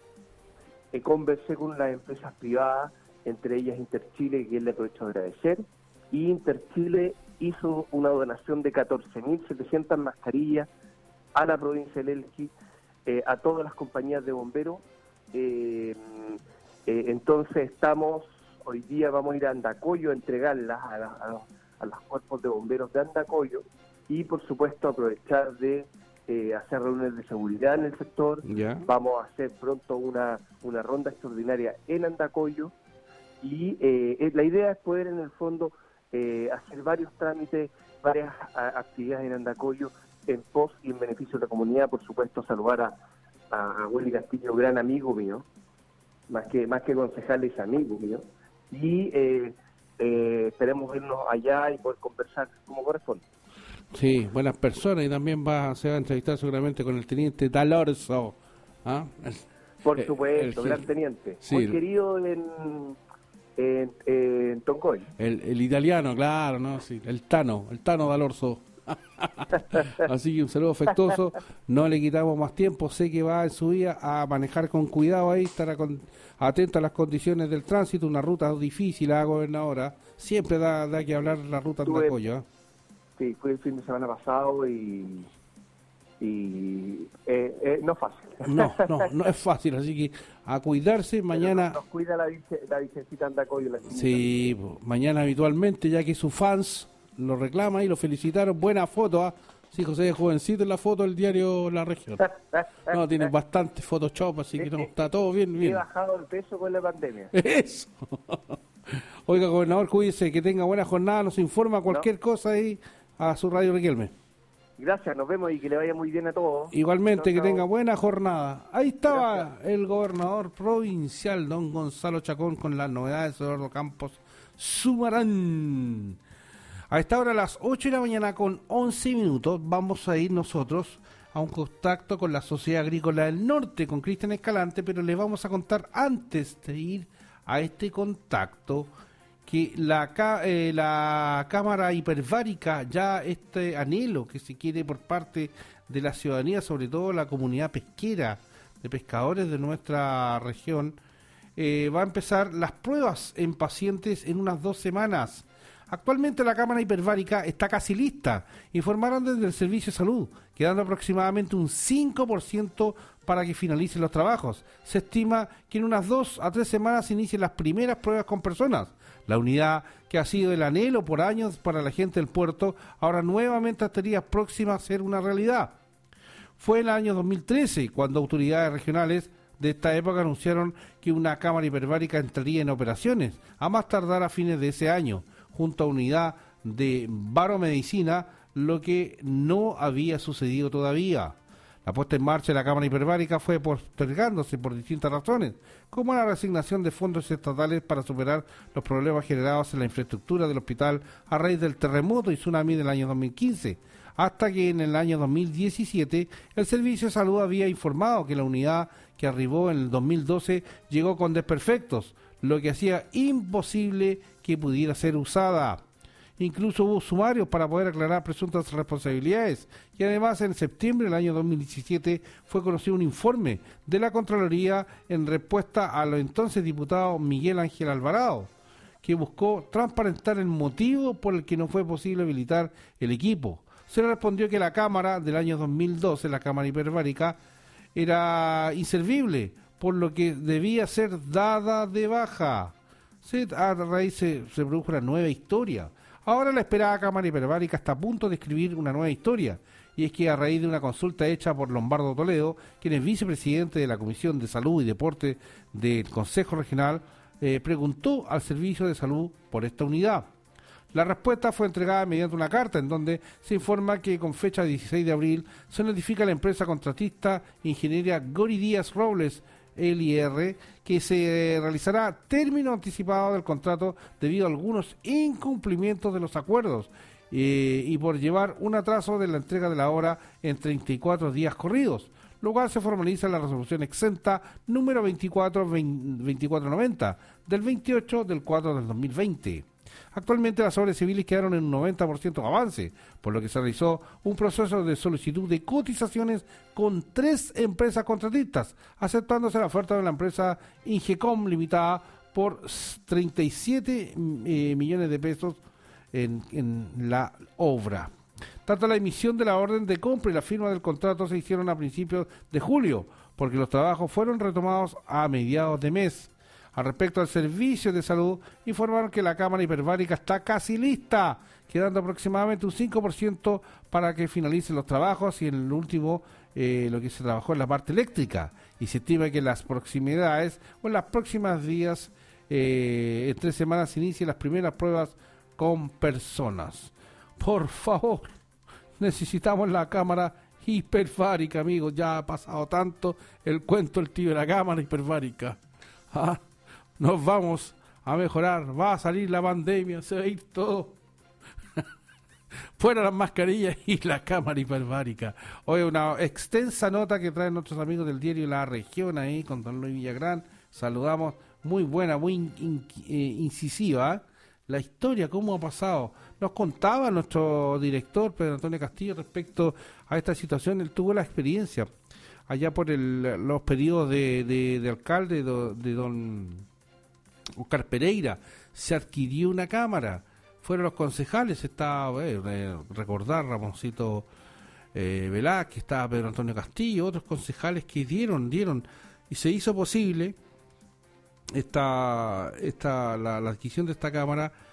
Luego vino el periodo, otro periodo, terminó el periodo de- del alcalde Pereira y quedó en una nebulosa, nunca se pudo traer completa, nunca eh, estuvo bien ensamblada, por decir de una manera más, más, más simple para ustedes, y hoy estaba pasando lo mismo del año 2012 hasta que en el 2015, me, me retrotraigo a la historia, tsunami, terremoto, no se siguen asignando los recursos para esta cámara, eh, sino hay que, había que levantar el hospital que había sido dañado, 2017 el, salud, eh, el, Servicio de Salud informa que la cámara que arribó el 2012 era imposible ser usada. Luego siguieron, siguieron los eh, buscar, buscar hasta que hoy actualmente nuevamente una dificultad con la empresa contratista que había no había entregado la, la cámara en 34 días hábiles, se hace otro contrato, se hace otra mm, postulación, digamos, ¿ah? se presentan cotizaciones se llama también a concurso y de tres empresas contratistas se, se acepta una por 37 millones, casi 38 millones de pesos para que ah, eh, instale la parte final, la parte eléctrica se había diseñado, la parte de conexiones y ahora está al menos en dos semanas van a iniciar las pruebas con pacientes acá en el Hospital San Pablo de Coquimbo.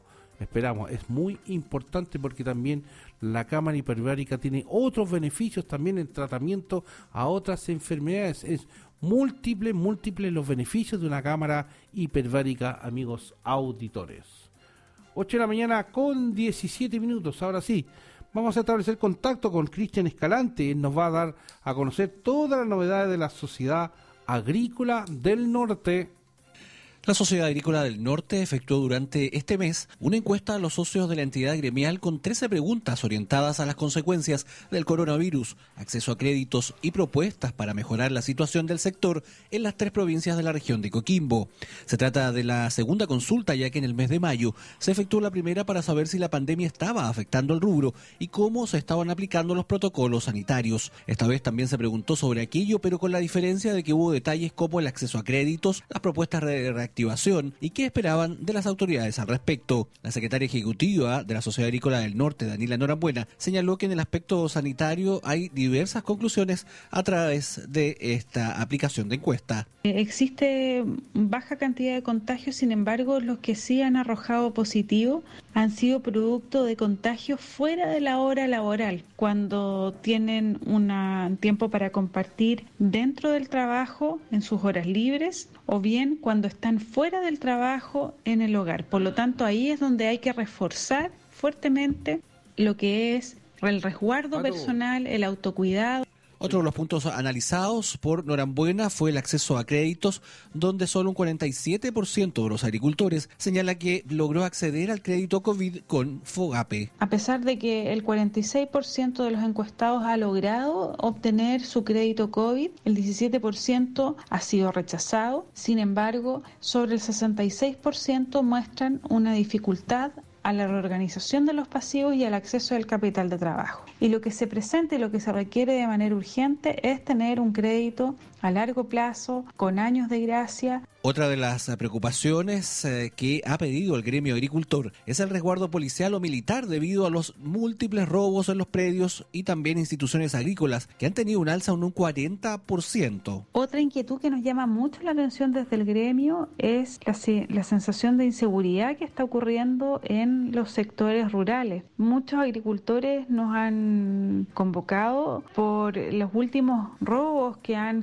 en los sectores y en algunos casos con violencia. En ese sentido también tenemos que trabajar en políticas públicas para reforzar estas áreas que muchas veces eh, no son consideradas producto de, del día a día en la conurbación entre las propuestas y necesidades del gremio de la agricultura, se solicita analizar la situación de DICOM, pues el estar en el boletín impide acceder a créditos, simplificar los trámites y también asistencia física a entidades bancarias, junto con solicitar capital de trabajo para poder contratar a personal vía subsidio, entre otras situaciones, que ya fueron por supuesto planteadas a las autoridades en una reunión regional. Informó para ustedes Cristian Escalante. Solo lo que a ti te interesa. Te contamos todo lo que ha pasado en la región de Coquimbo. Radio Riquelme y Radio Continente están presentando Buenos días, región de Coquimbo.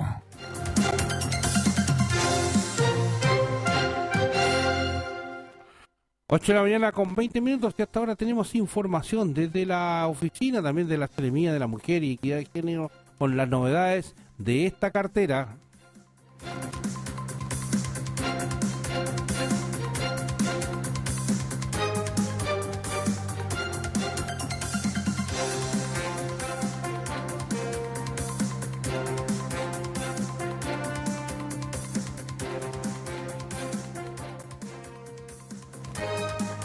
La intención de englobar toda la información que necesitan las mujeres sobre lo que es violencia y cómo denunciar, especialmente en tiempos de pandemia, la ministra de la Mujer y la Equidad de Género, Mónica Salaquet, lanzó hace unos días la primera guía digital con las principales recomendaciones para abordar situaciones de violencia. La guía está disponible en www.minmujerieg.gov.cl y se puede descargar a través de celulares. Cuenta con información útil y práctica para todas las personas que viven violencia, así como testigos que necesitan tener herramientas para ayudar a mujeres que sufren algún tipo de agresión. La información incluye desde los tipos de violencia que existen, los canales de ayuda que ofrece el ministerio y cómo acceder a ellos, cómo denunciar, hasta los centros de la mujer y casas de acogidas que hoy están habilitados para recibir a mujeres que viven violencia.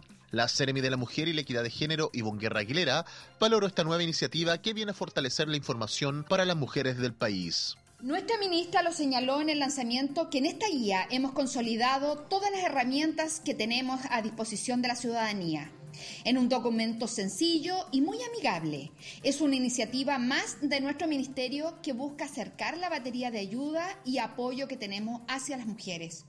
Podrían encontrar qué hacer en situaciones de emergencia, cómo poder abordarlas y, por supuesto, los canales para pedir ayuda.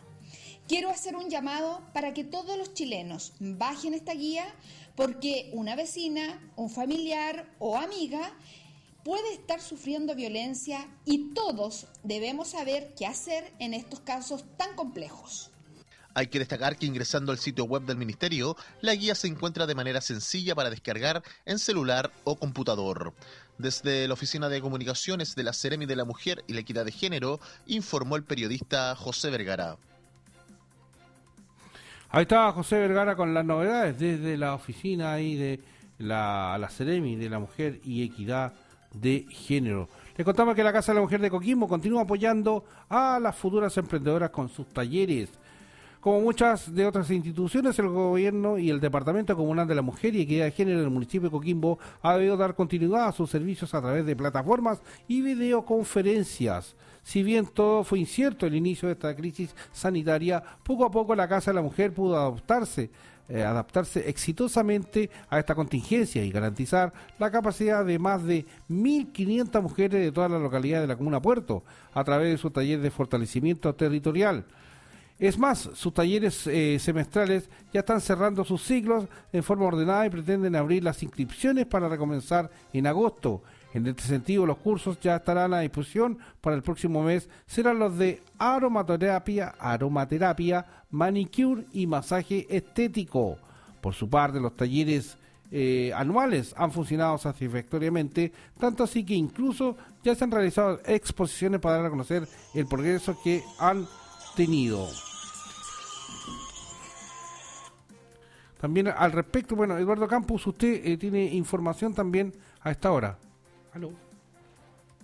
Eh, sí, están llegando siempre a nuestros corresponsales, están pero siempre eh, atentos a, lo que está llegando a nuestros documentos. Tenemos informaciones de toda la cuarta región. Eh, por ejemplo, en, Vicuña, está haciendo noticia Vicuña porque sobre las patentes de alcohol, ¿ah? Y, sobre las patentes de alcohol es importante si se van a renovar o no. tenemos una declaración del alcalde de la comuna de, Vicuña, don Rafael Vera, que siempre están atentos con nosotros. ¿ah? Escuchemos a don Rafael Vera, eh, se refiere a las patentes de alcohol que, van a, que si se van a renovar o no en Vicuña. Sí, nosotros hace tres, cuatro semanas atrás habíamos tomado la determinación, le informamos a la comunidad, hay gente que aún no lo sabe, pero informamos a la comunidad de que todas las patentes, exceptuando las de alcohol, nosotros estábamos dando una posibilidad que la ley nos permitía. No nos permite la ley eh, pasar las cuotas para el próximo año, eh, los pagos. Pero sí la ley nos permite dar eh, cuotas de facilidades para, para este tipo de situaciones. Por ende, si las personas iban a pagar el día 31 de julio el total de la patente, hoy día podrán hacerlo en seis cuotas, desde el 31 de julio hasta el 31 de diciembre, y de esa manera no le sale tan un esfuerzo económico tan grande cuando dinero no se tiene, y muchas veces han estado cerrados durante todo este tiempo. Pero, pero fuimos en busca de qué es lo que podíamos hacer con la patente de alcohol y la verdad es que es poco lo que se puede hacer en términos de futuro. Eh, no tenemos facultades ni para dar cuotas ni para postergarla para el próximo año, no están dentro de las facultades legales que tiene el municipio. Pero efectivamente encontramos una instancia que había ocurrido en Valparaíso, que en caso de emergencia, eh, el tiempo que hubiesen estado cerradas eh, los restaurantes, los hoteles, y que puedan demostrar que no tuvieron actividad económica, que no usaron efectivamente sus instalaciones, esos lugares pidiendo una devolución de los dineros ya pagados en el, semestre pasado, efectivamente el municipio está facultado a devolver dinero durante el tramo de tiempo que efectivamente no se han ocupado las instalaciones. Vamos a utilizar, ya tomamos la determinación de utilizar ese subterfugio que significa menor recurso para el municipio, pero ayudar a nuestras pequeñas y medianas empresas, que comerciantes que efectivamente viven el día a día Ahí está don Andrés, don Rafael Vera, sobre esto en las patentes de alcohol. Sí, eh, igual, la misma opinión, la misma declaración que tuvo el alcalde de Paicuano también las facilidades que van a dar para el pago del segundo semestre. A esta hora lo que habíamos prometido, tenemos contacto ya con Patricio Basaure y todas las novedades de nuestro alicaído mercado municipal que está luchando ahí para, para que pueda ser reconocido y restablecido. Patricio, muy buenos días. Hola, buenos días. Un grato hablar con usted nuevamente. Oye, Patricio, hemos sabido, nos ha llegado el flyer, un bonito flyer que habla de esta charla informativa que se va a realizar este viernes 24 de julio, vía Zoom, con motivo de lo que es el proceso de declaratoria para que busquen ustedes para que sea reconocido un monumento nacional. Cuéntanos un poquito esta iniciativa, este programa. Bueno, eh, sí, efectivamente, eh, estas son las últimas instancias ya en que el- del proceso de, participación ciudadana que corresponde ahora, donde eh, justamente los ciudadanos de- deben expresar íconos de la ciudad, ciudadanos común y corriente, los locatarios, las autoridades comunales, regionales, donde deben hacer su participación y expresar sus sentimientos hacia lo que nosotros estamos componiendo al Consejo Nacional de Monumentos, en el sentido de declarar de que esto sea declarado patrimonio de una vez por todas. De tal manera que una vez declarado patrimonio esto sea protegido y sea y sea incluso refaccionado, mejorado por parte de la autoridad o por parte del dueño del recinto. Oye, Patricio, eh, esto va a ser vía Zoom a las 17 horas en Facebook Live. Cuéntanos un poquito. Es, es el llamado también a que nos conectemos todos, todos, todos podemos conectarnos y marcar una fuerza, o sea, la tendencia que se dé a conocer que la comunidad está preocupada de su mercado. Sí, correcto. Bueno, ahora lamentablemente con la producto de la pandemia tenemos que hacerlo de forma tecnológica, ¿no es cierto? La, participación nuestra de toda la ciudadanía, eh, vía Zoom, vía online. eh, y la idea es esa, pues, bueno, el flyer que se está se está expandiendo ya por toda la región, eh, están dando ahí se dan los antecedentes, los datos para poder conectarse y, de tal manera que eh, ojalá la ciudadanía en pleno se, se conecte y, y dé su opinión y participe eh, de esta de esta iniciativa que, eh, que va en beneficio de la comunidad completa. Cuéntanos, repasen un poquito. Dice el flyer que tenemos nosotros viernes 24 de julio, ¿no es cierto? Vía Zoom, Facebook Live a las 17 horas. El Facebook Live es el, el Facebook de ustedes. Correcto, es el Facebook que tenemos nosotros como mercado eh, y, y la hora es, eh, está colocada por parte de la comisión por el producto de que a esa hora ya la gente está en su casa, los que están trabajando eh, están en su casa o, o ya dan más tranquilidad, no, no, no, no tienen problemas de, de, conexión, ¿saben? Porque entonces eso, por eso se colocó esa hora. Eh, esto creo que no durará, va a durar una hora, una hora y media aproximadamente, en donde se expresarán, como decía recientemente, las autoridades, se expresa la Comisión Nacional, se expresa la comisión que, que, está dirigida por nosotros eh, eh, y, y donde participan arquitectos, arqueólogos, sociólogos eh, y bueno, y los locatarios mismos que, que hemos estado producto en, en instancias de en un tránsito histórico, ¿no es cierto? Nos ha tocado a nosotros participar en esta situación, pero lo hacemos con mucho agrado, con mucho sacrificio y estoicamente, porque hemos sufrido las de Kiko y Caco protegiendo este, este recinto, este. Sí, y nosotros vamos a reiterar, está, lo subimos, vamos a volver a subir a todas nuestras plataformas y tú, tú sabes, se van creando redes, se va connotando y se va eh, permitiendo que más gente esté conectada este viernes, Patricio, así que cuenta con lo, el apoyo de Radio Riquelme, vamos a estar presentes también como auditores, ahí también como radio, vamos a estar a ver si se pueden hacer consultas, vamos a, participar activamente, así que cuenta con nuestra cobertura, amigo. Bueno, eh, como siempre, agradecer a Radio Riquelme que ha estado desde un principio, siempre de que se empezó a producir este tipo de situaciones, lamentablemente para la comuna de Coquimbo. Eh, eh, es el último esfuerzo que estamos haciendo ya, eh, después de quedar en manos de la, de la Comisión Nacional, de que esto sea declarado o no eh, patrimonio, esperamos que sea así. Eh, así que los invito a todos, a todos los ciudadanos. A, eh, Riquelme tiene mucha cobertura, lo escucha mucha gente, ¿no es cierto? Porque es una radio también de la comuna, eh, una de las más antiguas del, de- del país incluso. Entonces, siempre nosotros hemos sentido el apoyo de, de Radio Riquelme, estamos muy agradecidos de eso. Y insistir en que la, ciudadanía se, se haga presente con su opinión, con sus consultas. eh, lo pueden hacer directamente en el mercado, lo pueden hacer vía online. lo- de- hay distintas formas de poder hacerlo y ustedes, como están, nos están cooperando, en subirlo nuevamente para que la gente se entere y, y, se, y esté más, más al tanto de lo que está ocurriendo. Así que gracias nuevamente a Radio Riquelme. Igualmente, y lo vamos a seguir difundiendo en toda nuestra programación. Patricio, un abrazo. La, cualquier noticia que haya en torno al mercado, los micrófonos abiertos para ti y tus locatarios. Sí, pues muchas gracias y pierda cuidado que ustedes son los primeros en, en- en saber la- la- las novedades de, lo- de la comuna y de, de nuestro recinto, querido. Así es, así, con mucha fuerza, sí, vamos a estar conectados. Que tengas buena jornada.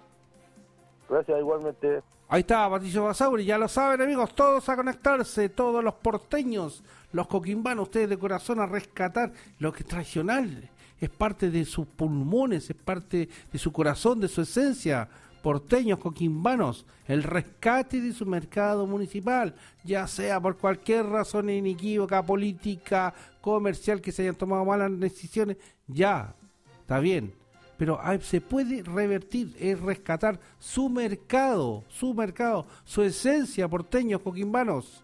Este viernes 24 de julio conectarse vía Zoom a las 17 horas a través de Facebook Live, el, fe- el Facebook del Mercado Municipal de Coquimbo, Mercado Coquimbo, para esta charla informativa. Nosotros vamos a difundirlo también en nuestras redes sociales. 8 de la mañana, 33 minutos, junto a Eduardo Campos Sumarán, vamos a hacer un nuevo alto ahí las informaciones. Vamos a volver con el último segmento de nuestros informativos. Vamos a hacer a esta hora, 8 de la mañana, 33 minutos, un nuevo alto y volvemos con ustedes.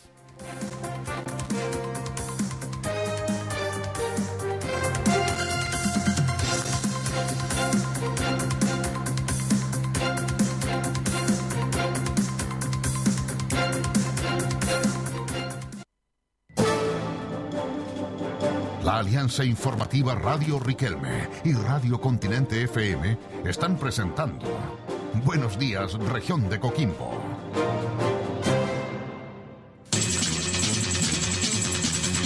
Somos los primeros en informar. Buenos días, región de Coquimbo. Le indica la hora. Las 8 y 34 minutos. La radio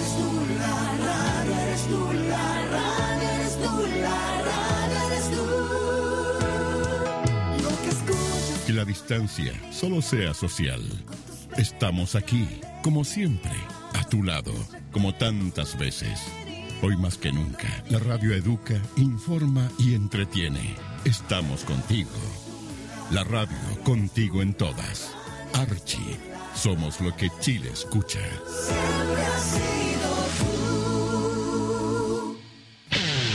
¿Sabe usted por qué construir con Daved es otra cosa? Porque David cuenta con la mayor variedad de productos. La mejor madera, fierro, cemento. Material eléctrico, quincallería. David cuenta con máquina dimensionadora. También cerámicos, sanitarios y alfombras. El mayor stock en pinturas y accesorios. Toda la gama en herramientas manuales y eléctricas. Y el más completo departamento riego por goteo y jardinería. Y todo con el mejor precio del mercado. Por todo esto y mucho más, David es otra cosa.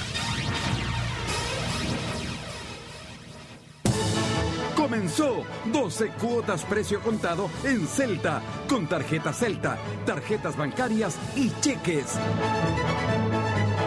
Ya comenzó 12 cuotas precio contado en Celta. Sí, 12 cuotas precio contado en Celta. La Rondo 180 en Coquimbo con amplio estacionamiento. Celta, camas y sueños. Atención señora mamá. Si su hijo presenta desconcentración, mala memoria o presenta síndrome de atención múltiple, Farmacia de Homeopatía Alberti le ofrece una amplia gama en medicamentos homeopáticos y productos naturales que complementan su tratamiento médico. Además, ofrece una amplia gama de reconstituyentes para su problema óseo y de articulaciones, vitaminas para mejorar sus defensas y no olvide solicitar la vacuna antigripal. Farmacia de Homeopatía Alberti. Prestigio, trayectoria y experiencia para el cuidado de su salud. Llama hoy mismo al 512 2141 21 o visite cualquiera de sus tres direcciones. Independencia 195 en Ovalle, Garriga 355 en Coquimbo y Cordobés 672 local 156, edificio Serena Oriente en La Serena.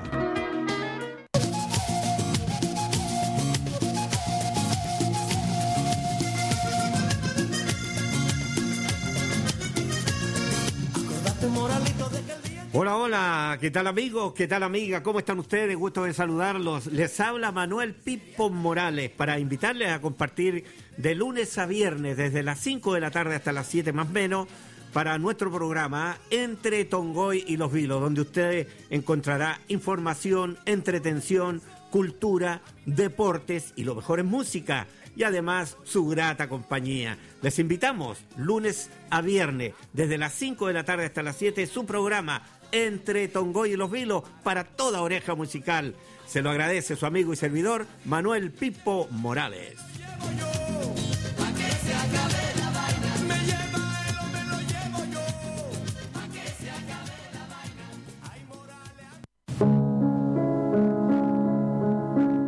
Servicios Funerarios Calderón, del coquimbano Luis Rojas Lewelin. Un buen servicio funerario está en la atención, y en la atención funeraria Calderón hace la gran diferencia. Único local, Avenida Videla 190, frente al Colegio Claudio Arrau.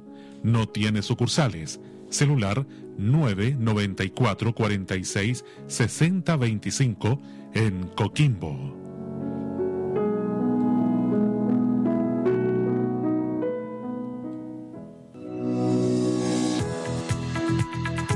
Filial Coquimbo de la Cruz Roja Chilena, Melgarejo 1035 en Coquimbo, Fono 51 231 11 66. Profesionales de la salud conforman un equipo de atención primaria para las necesidades de la comunidad de Coquimbo. Atención médico-pediatra, lunes a viernes, pedir hora, valor de la atención 10 mil pesos, lavados de oídos, extracción de tapón de cerumen 15 mil pesos, ortodoncia, primer sábado de cada mes, de 8 a 16 horas, pedir hora. Profesionales de la salud conforman un equipo de atención primaria para las necesidades de la comunidad de Coquimbo. En todas partes, para todos. Filial Coquimbo de la Cruz Roja Chilena. Melgarejo 1035 en Coquimbo.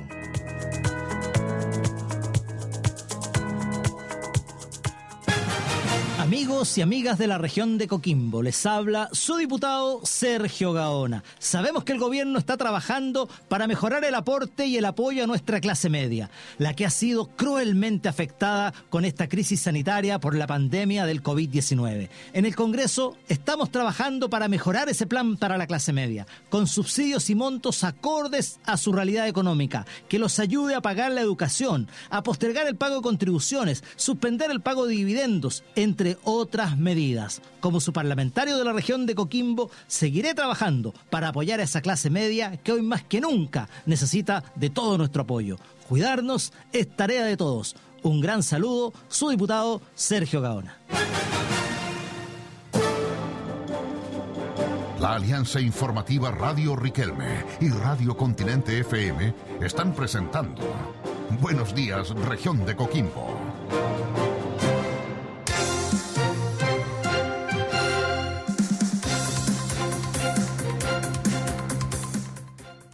Ocho de la mañana con 40 minutos. 8 de la mañana con 40 minutos. Les contamos. A ver, eh, Eduardo Campos, ¿estamos disponibles en la sala de redacción o estamos en pleno?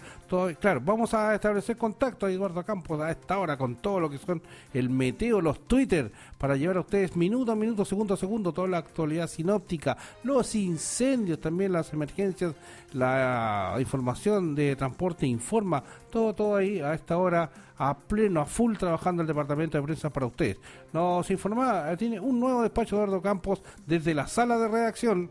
Gracias Andrés Sandoval y Eduardo Campos. Regresamos a nuestra sala de redacción con más informaciones, ahora en el ámbito internacional. El secretario de Estados Unidos, Mike Pompeo, anunció la recompensa de 5 millones de dólares por la información que lleve al arresto del enjuiciamiento al presidente del Tribunal Supremo de Justicia de Venezuela, Michael Moreno, considerado cercano al chavismo. En un comunicado, Pompeo dijo que Moreno había recibido sobornos para influir en el resultado de los casos criminales y civiles de Venezuela, sostuvo. Dos hombres acusados de estafar a pobladores fueron linchados en la comunidad indígena oriental del estado mexicano de Veracruz. Una turba de habitantes retuvo a los individuos acusados de pedirles hasta 6 mil pesos mexicanos para entregarles materiales de construcción para viviendas. Luego de golpearlos, los quemaron vivos dentro del auto donde intentaron escapar. La Asociación de Tenis de Estados Unidos confirmó la realización de los torneos de Cincinnati y el US Open, pese a que fueron suspendidos el abierto de Washington por la pandemia del coronavirus. El organismo lamentó la cancelación del City Open, un ATP 500 que iba a abrir la gira del país y que marcaría el regreso del circuito, pero aclaró que ello no implicó en ninguna forma al US Open y el Western Sutton Open Masters of Cincinnati. Todas las personas secuestradas en un bus por un individuo identificado como Maxim Krovich en la ciudad de Lusk, Ucrania, fueron liberados después de 12 horas de cautiverio. El Servicio de Seguridad de Ucrania señaló que gracias a las operaciones especiales llevadas a cabo, los agentes evitaron bajas entre la población civil. El secuestrador fue detenido y todos los rehenes salieron ilesos. Llegamos al final de las informaciones nacionales e internacionales desde nuestra sala de redacción en Buenos Días, en región de Coquimbo. Les informó Daniel Vega. Ahí estaba Daniel Vega con toda la información de nuestra sala de redacción día a día. Nosotros vamos a reiterar la cantidad de agua caída ya en las últimas 24 horas con lo que se daba a conocer el anuncio, lo había señalado Eduardo Campos Sumorán en los pronósticos del tiempo de los días anteriores que se iba a dejar caer agua, precipitaciones en nuestra región, pero no en todos los sectores precipitó. Es así como se dio a conocer eh, esta, este recuento de anoche a las 22 horas la cantidad de agua caía en los, los sectores donde hubo precipitaciones. Partimos por Ovalle, donde se registró 0,1 milímetros. Rapel, 3,3 milímetros. Bunitaki, 0,4 milímetros. Con Barbalá, 4 milímetros. Canela, 2,7 milímetros. Huentelauquén, 4,5 milímetros. Mincha, 3,6 milímetros. Huintil, 5,2 milímetros. Illapel, 8 milímetros de agua caída. Salamanca, 9,9 milímetros. Chillepín, 4,6 milímetros. Los Vilos, 9,2 milímetros. Tilama, 8,5 milímetros. Quirimarí, 14 milímetros de agua caída. Y Pichidangui, que marcó, digamos, la tendencia con 16,8 milímetros de agua caída. Así que es el recuento que se ha dado eh, eh, ayer anoche a las 22 horas de este sistema frontal. Nosotros les contamos a esta hora que el MinSal, el Ministerio de Salud, dijo que la vacuna puede estar disponible en Chile antes de marzo. Reiteramos, en relación a estas vacunas que se están probando ya en seres humanos, la vacuna puede estar disponible en Chile antes de marzo. El Consejo Asesor recomienda priorizar a tres grupos de la comunidad, personal de salud, centros de reclusión y enfermos crónicos. El ministro París dijo que según lo conversado con la alianza Oxford-AstraZeneca, la llegada del antídoto podría ser a fines de año o en los próximos tres meses del 2021. El ministro de Salud, Enrique París, prevé que según lo conversado con la Universidad de Oxford y el laboratorio farmacéutico AstraZeneca, la llegada de una vacuna contra el COVID-19 a Chile podría ser a fines de año o en los primeros tres meses del año próximo. Ya, es decir, enero, febrero, marzo podría llegar la vacuna a Chile o este año, fin de año. Los primeros ensayos clínicos del antiguo de la alianza entre ambas instituciones británicas produjeron una respuesta inmunitaria importante y demostraron ser seguros para los tres pacientes, para los pacientes, perdón, de acuerdo a la revista médica The Lancet.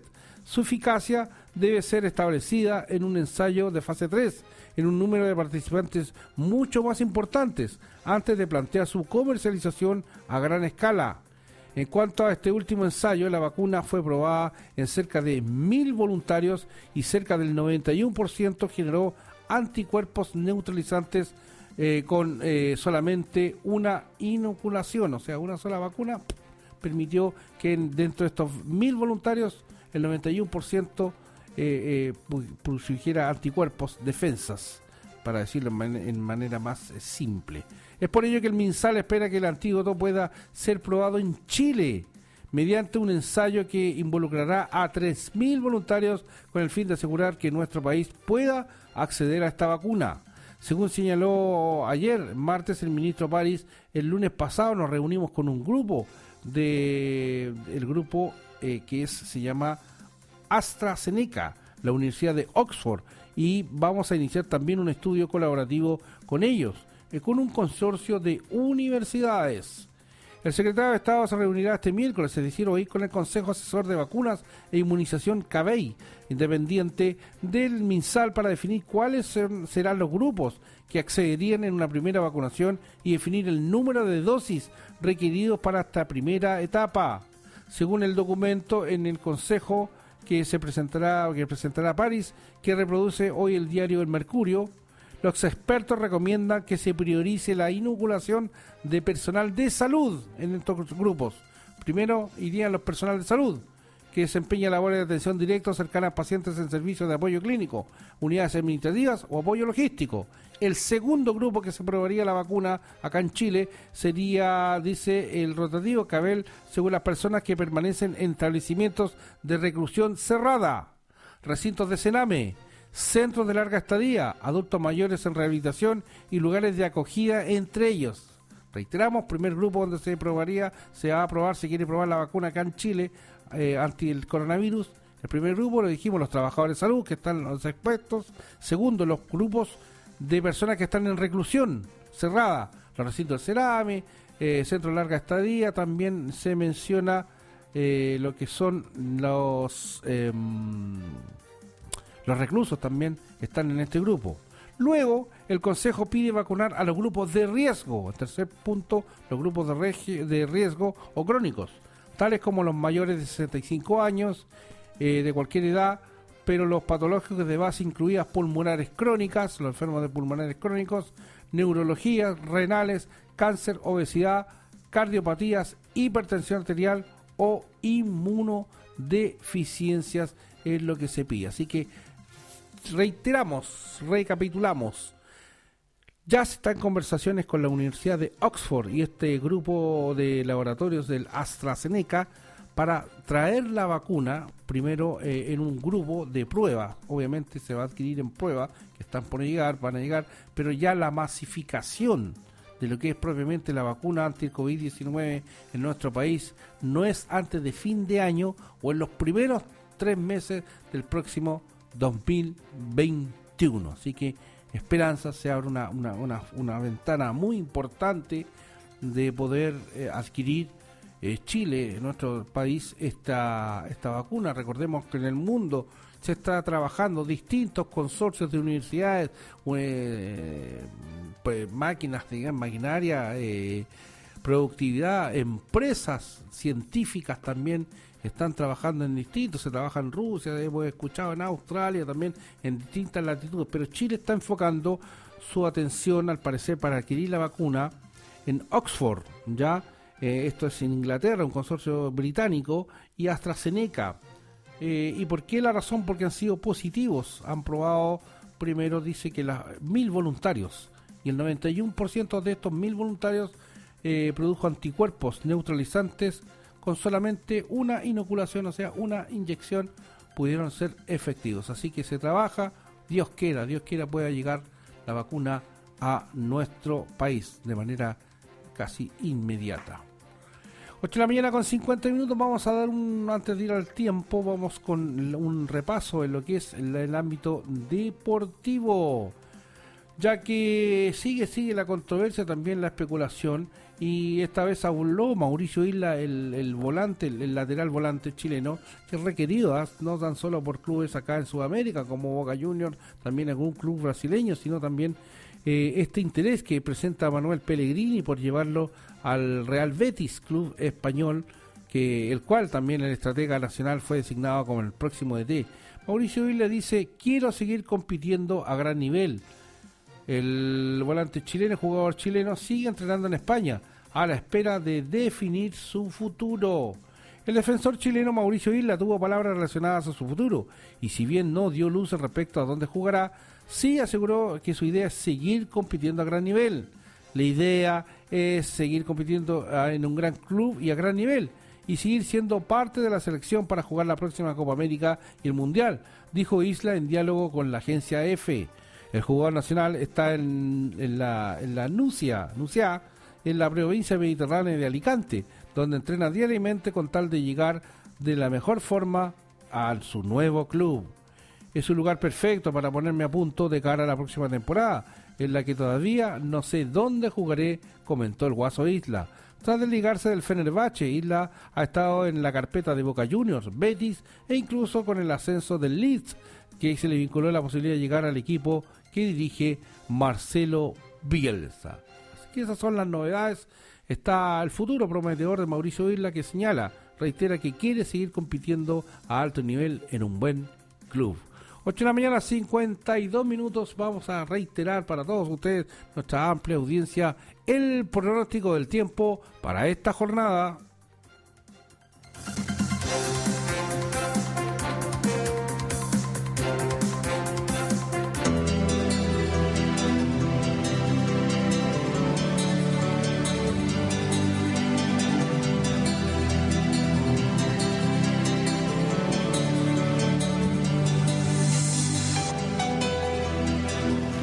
La higuera se encuentra con 9 grados y una máxima de eh, 17. En tanto que Coquimbo La Serena tiene intervalos nubosos, 11 grados de temperatura en este momento, una máxima de 15.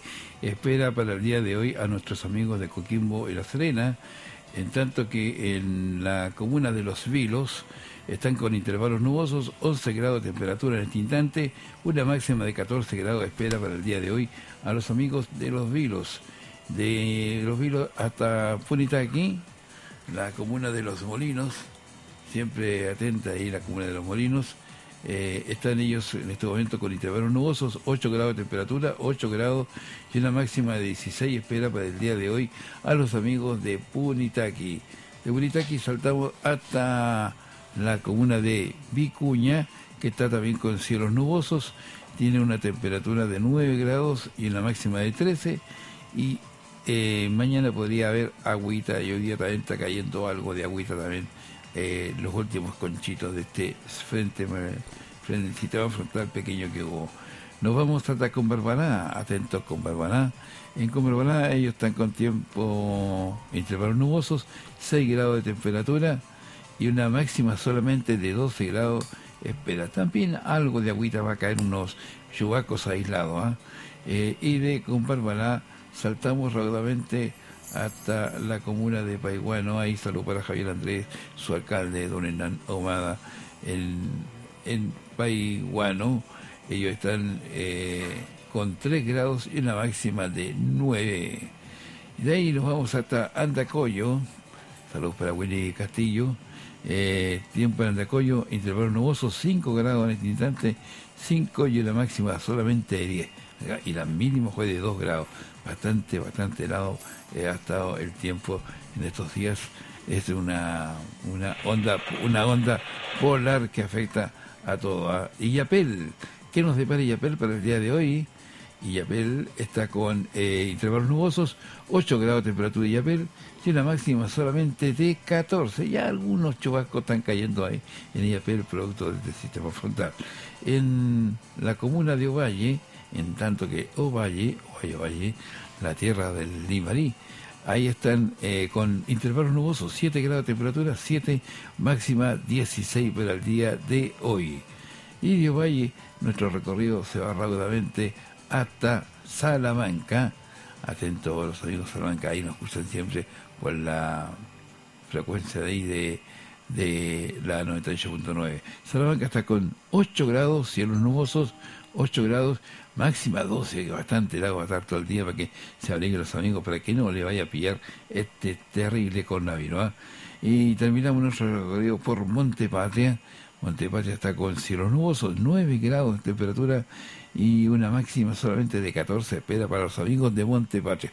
Este ha sido el informe meteorológico preparado por Meteorología Chile para la Radio Continente 98.9 y la Radio Riquelme 1350 de amplitud modulada y todas sus plataformas de internet.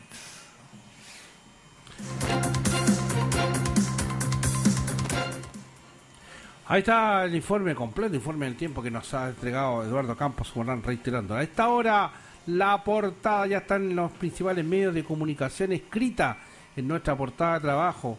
Como es habitual, ya habíamos leído noticias de la región. En el primer bloque y leímos lo que es la Cámara Hiperbárica y esta completa entrevista que realizó el diario La Región. Principal titular para el diario La Región hoy día, solamente a 300 pesos ya está disponible en los kioscos de toda la comuna. 4.388 millones de pesos para los municipios. Se trata del nuevo Fondo Solidario Municipal que se involucra en una inversión superior a los 120 millones de dólares para 342 municipios del país y que en la región de Coquimbo se traduce en 4.388 millones de pesos para las 15 comunas. ¿Ya? Así que vamos a estar atentos. El desglose, seguramente vamos a tener el desglose que va a ser destinado para cada comuna de nuestra región.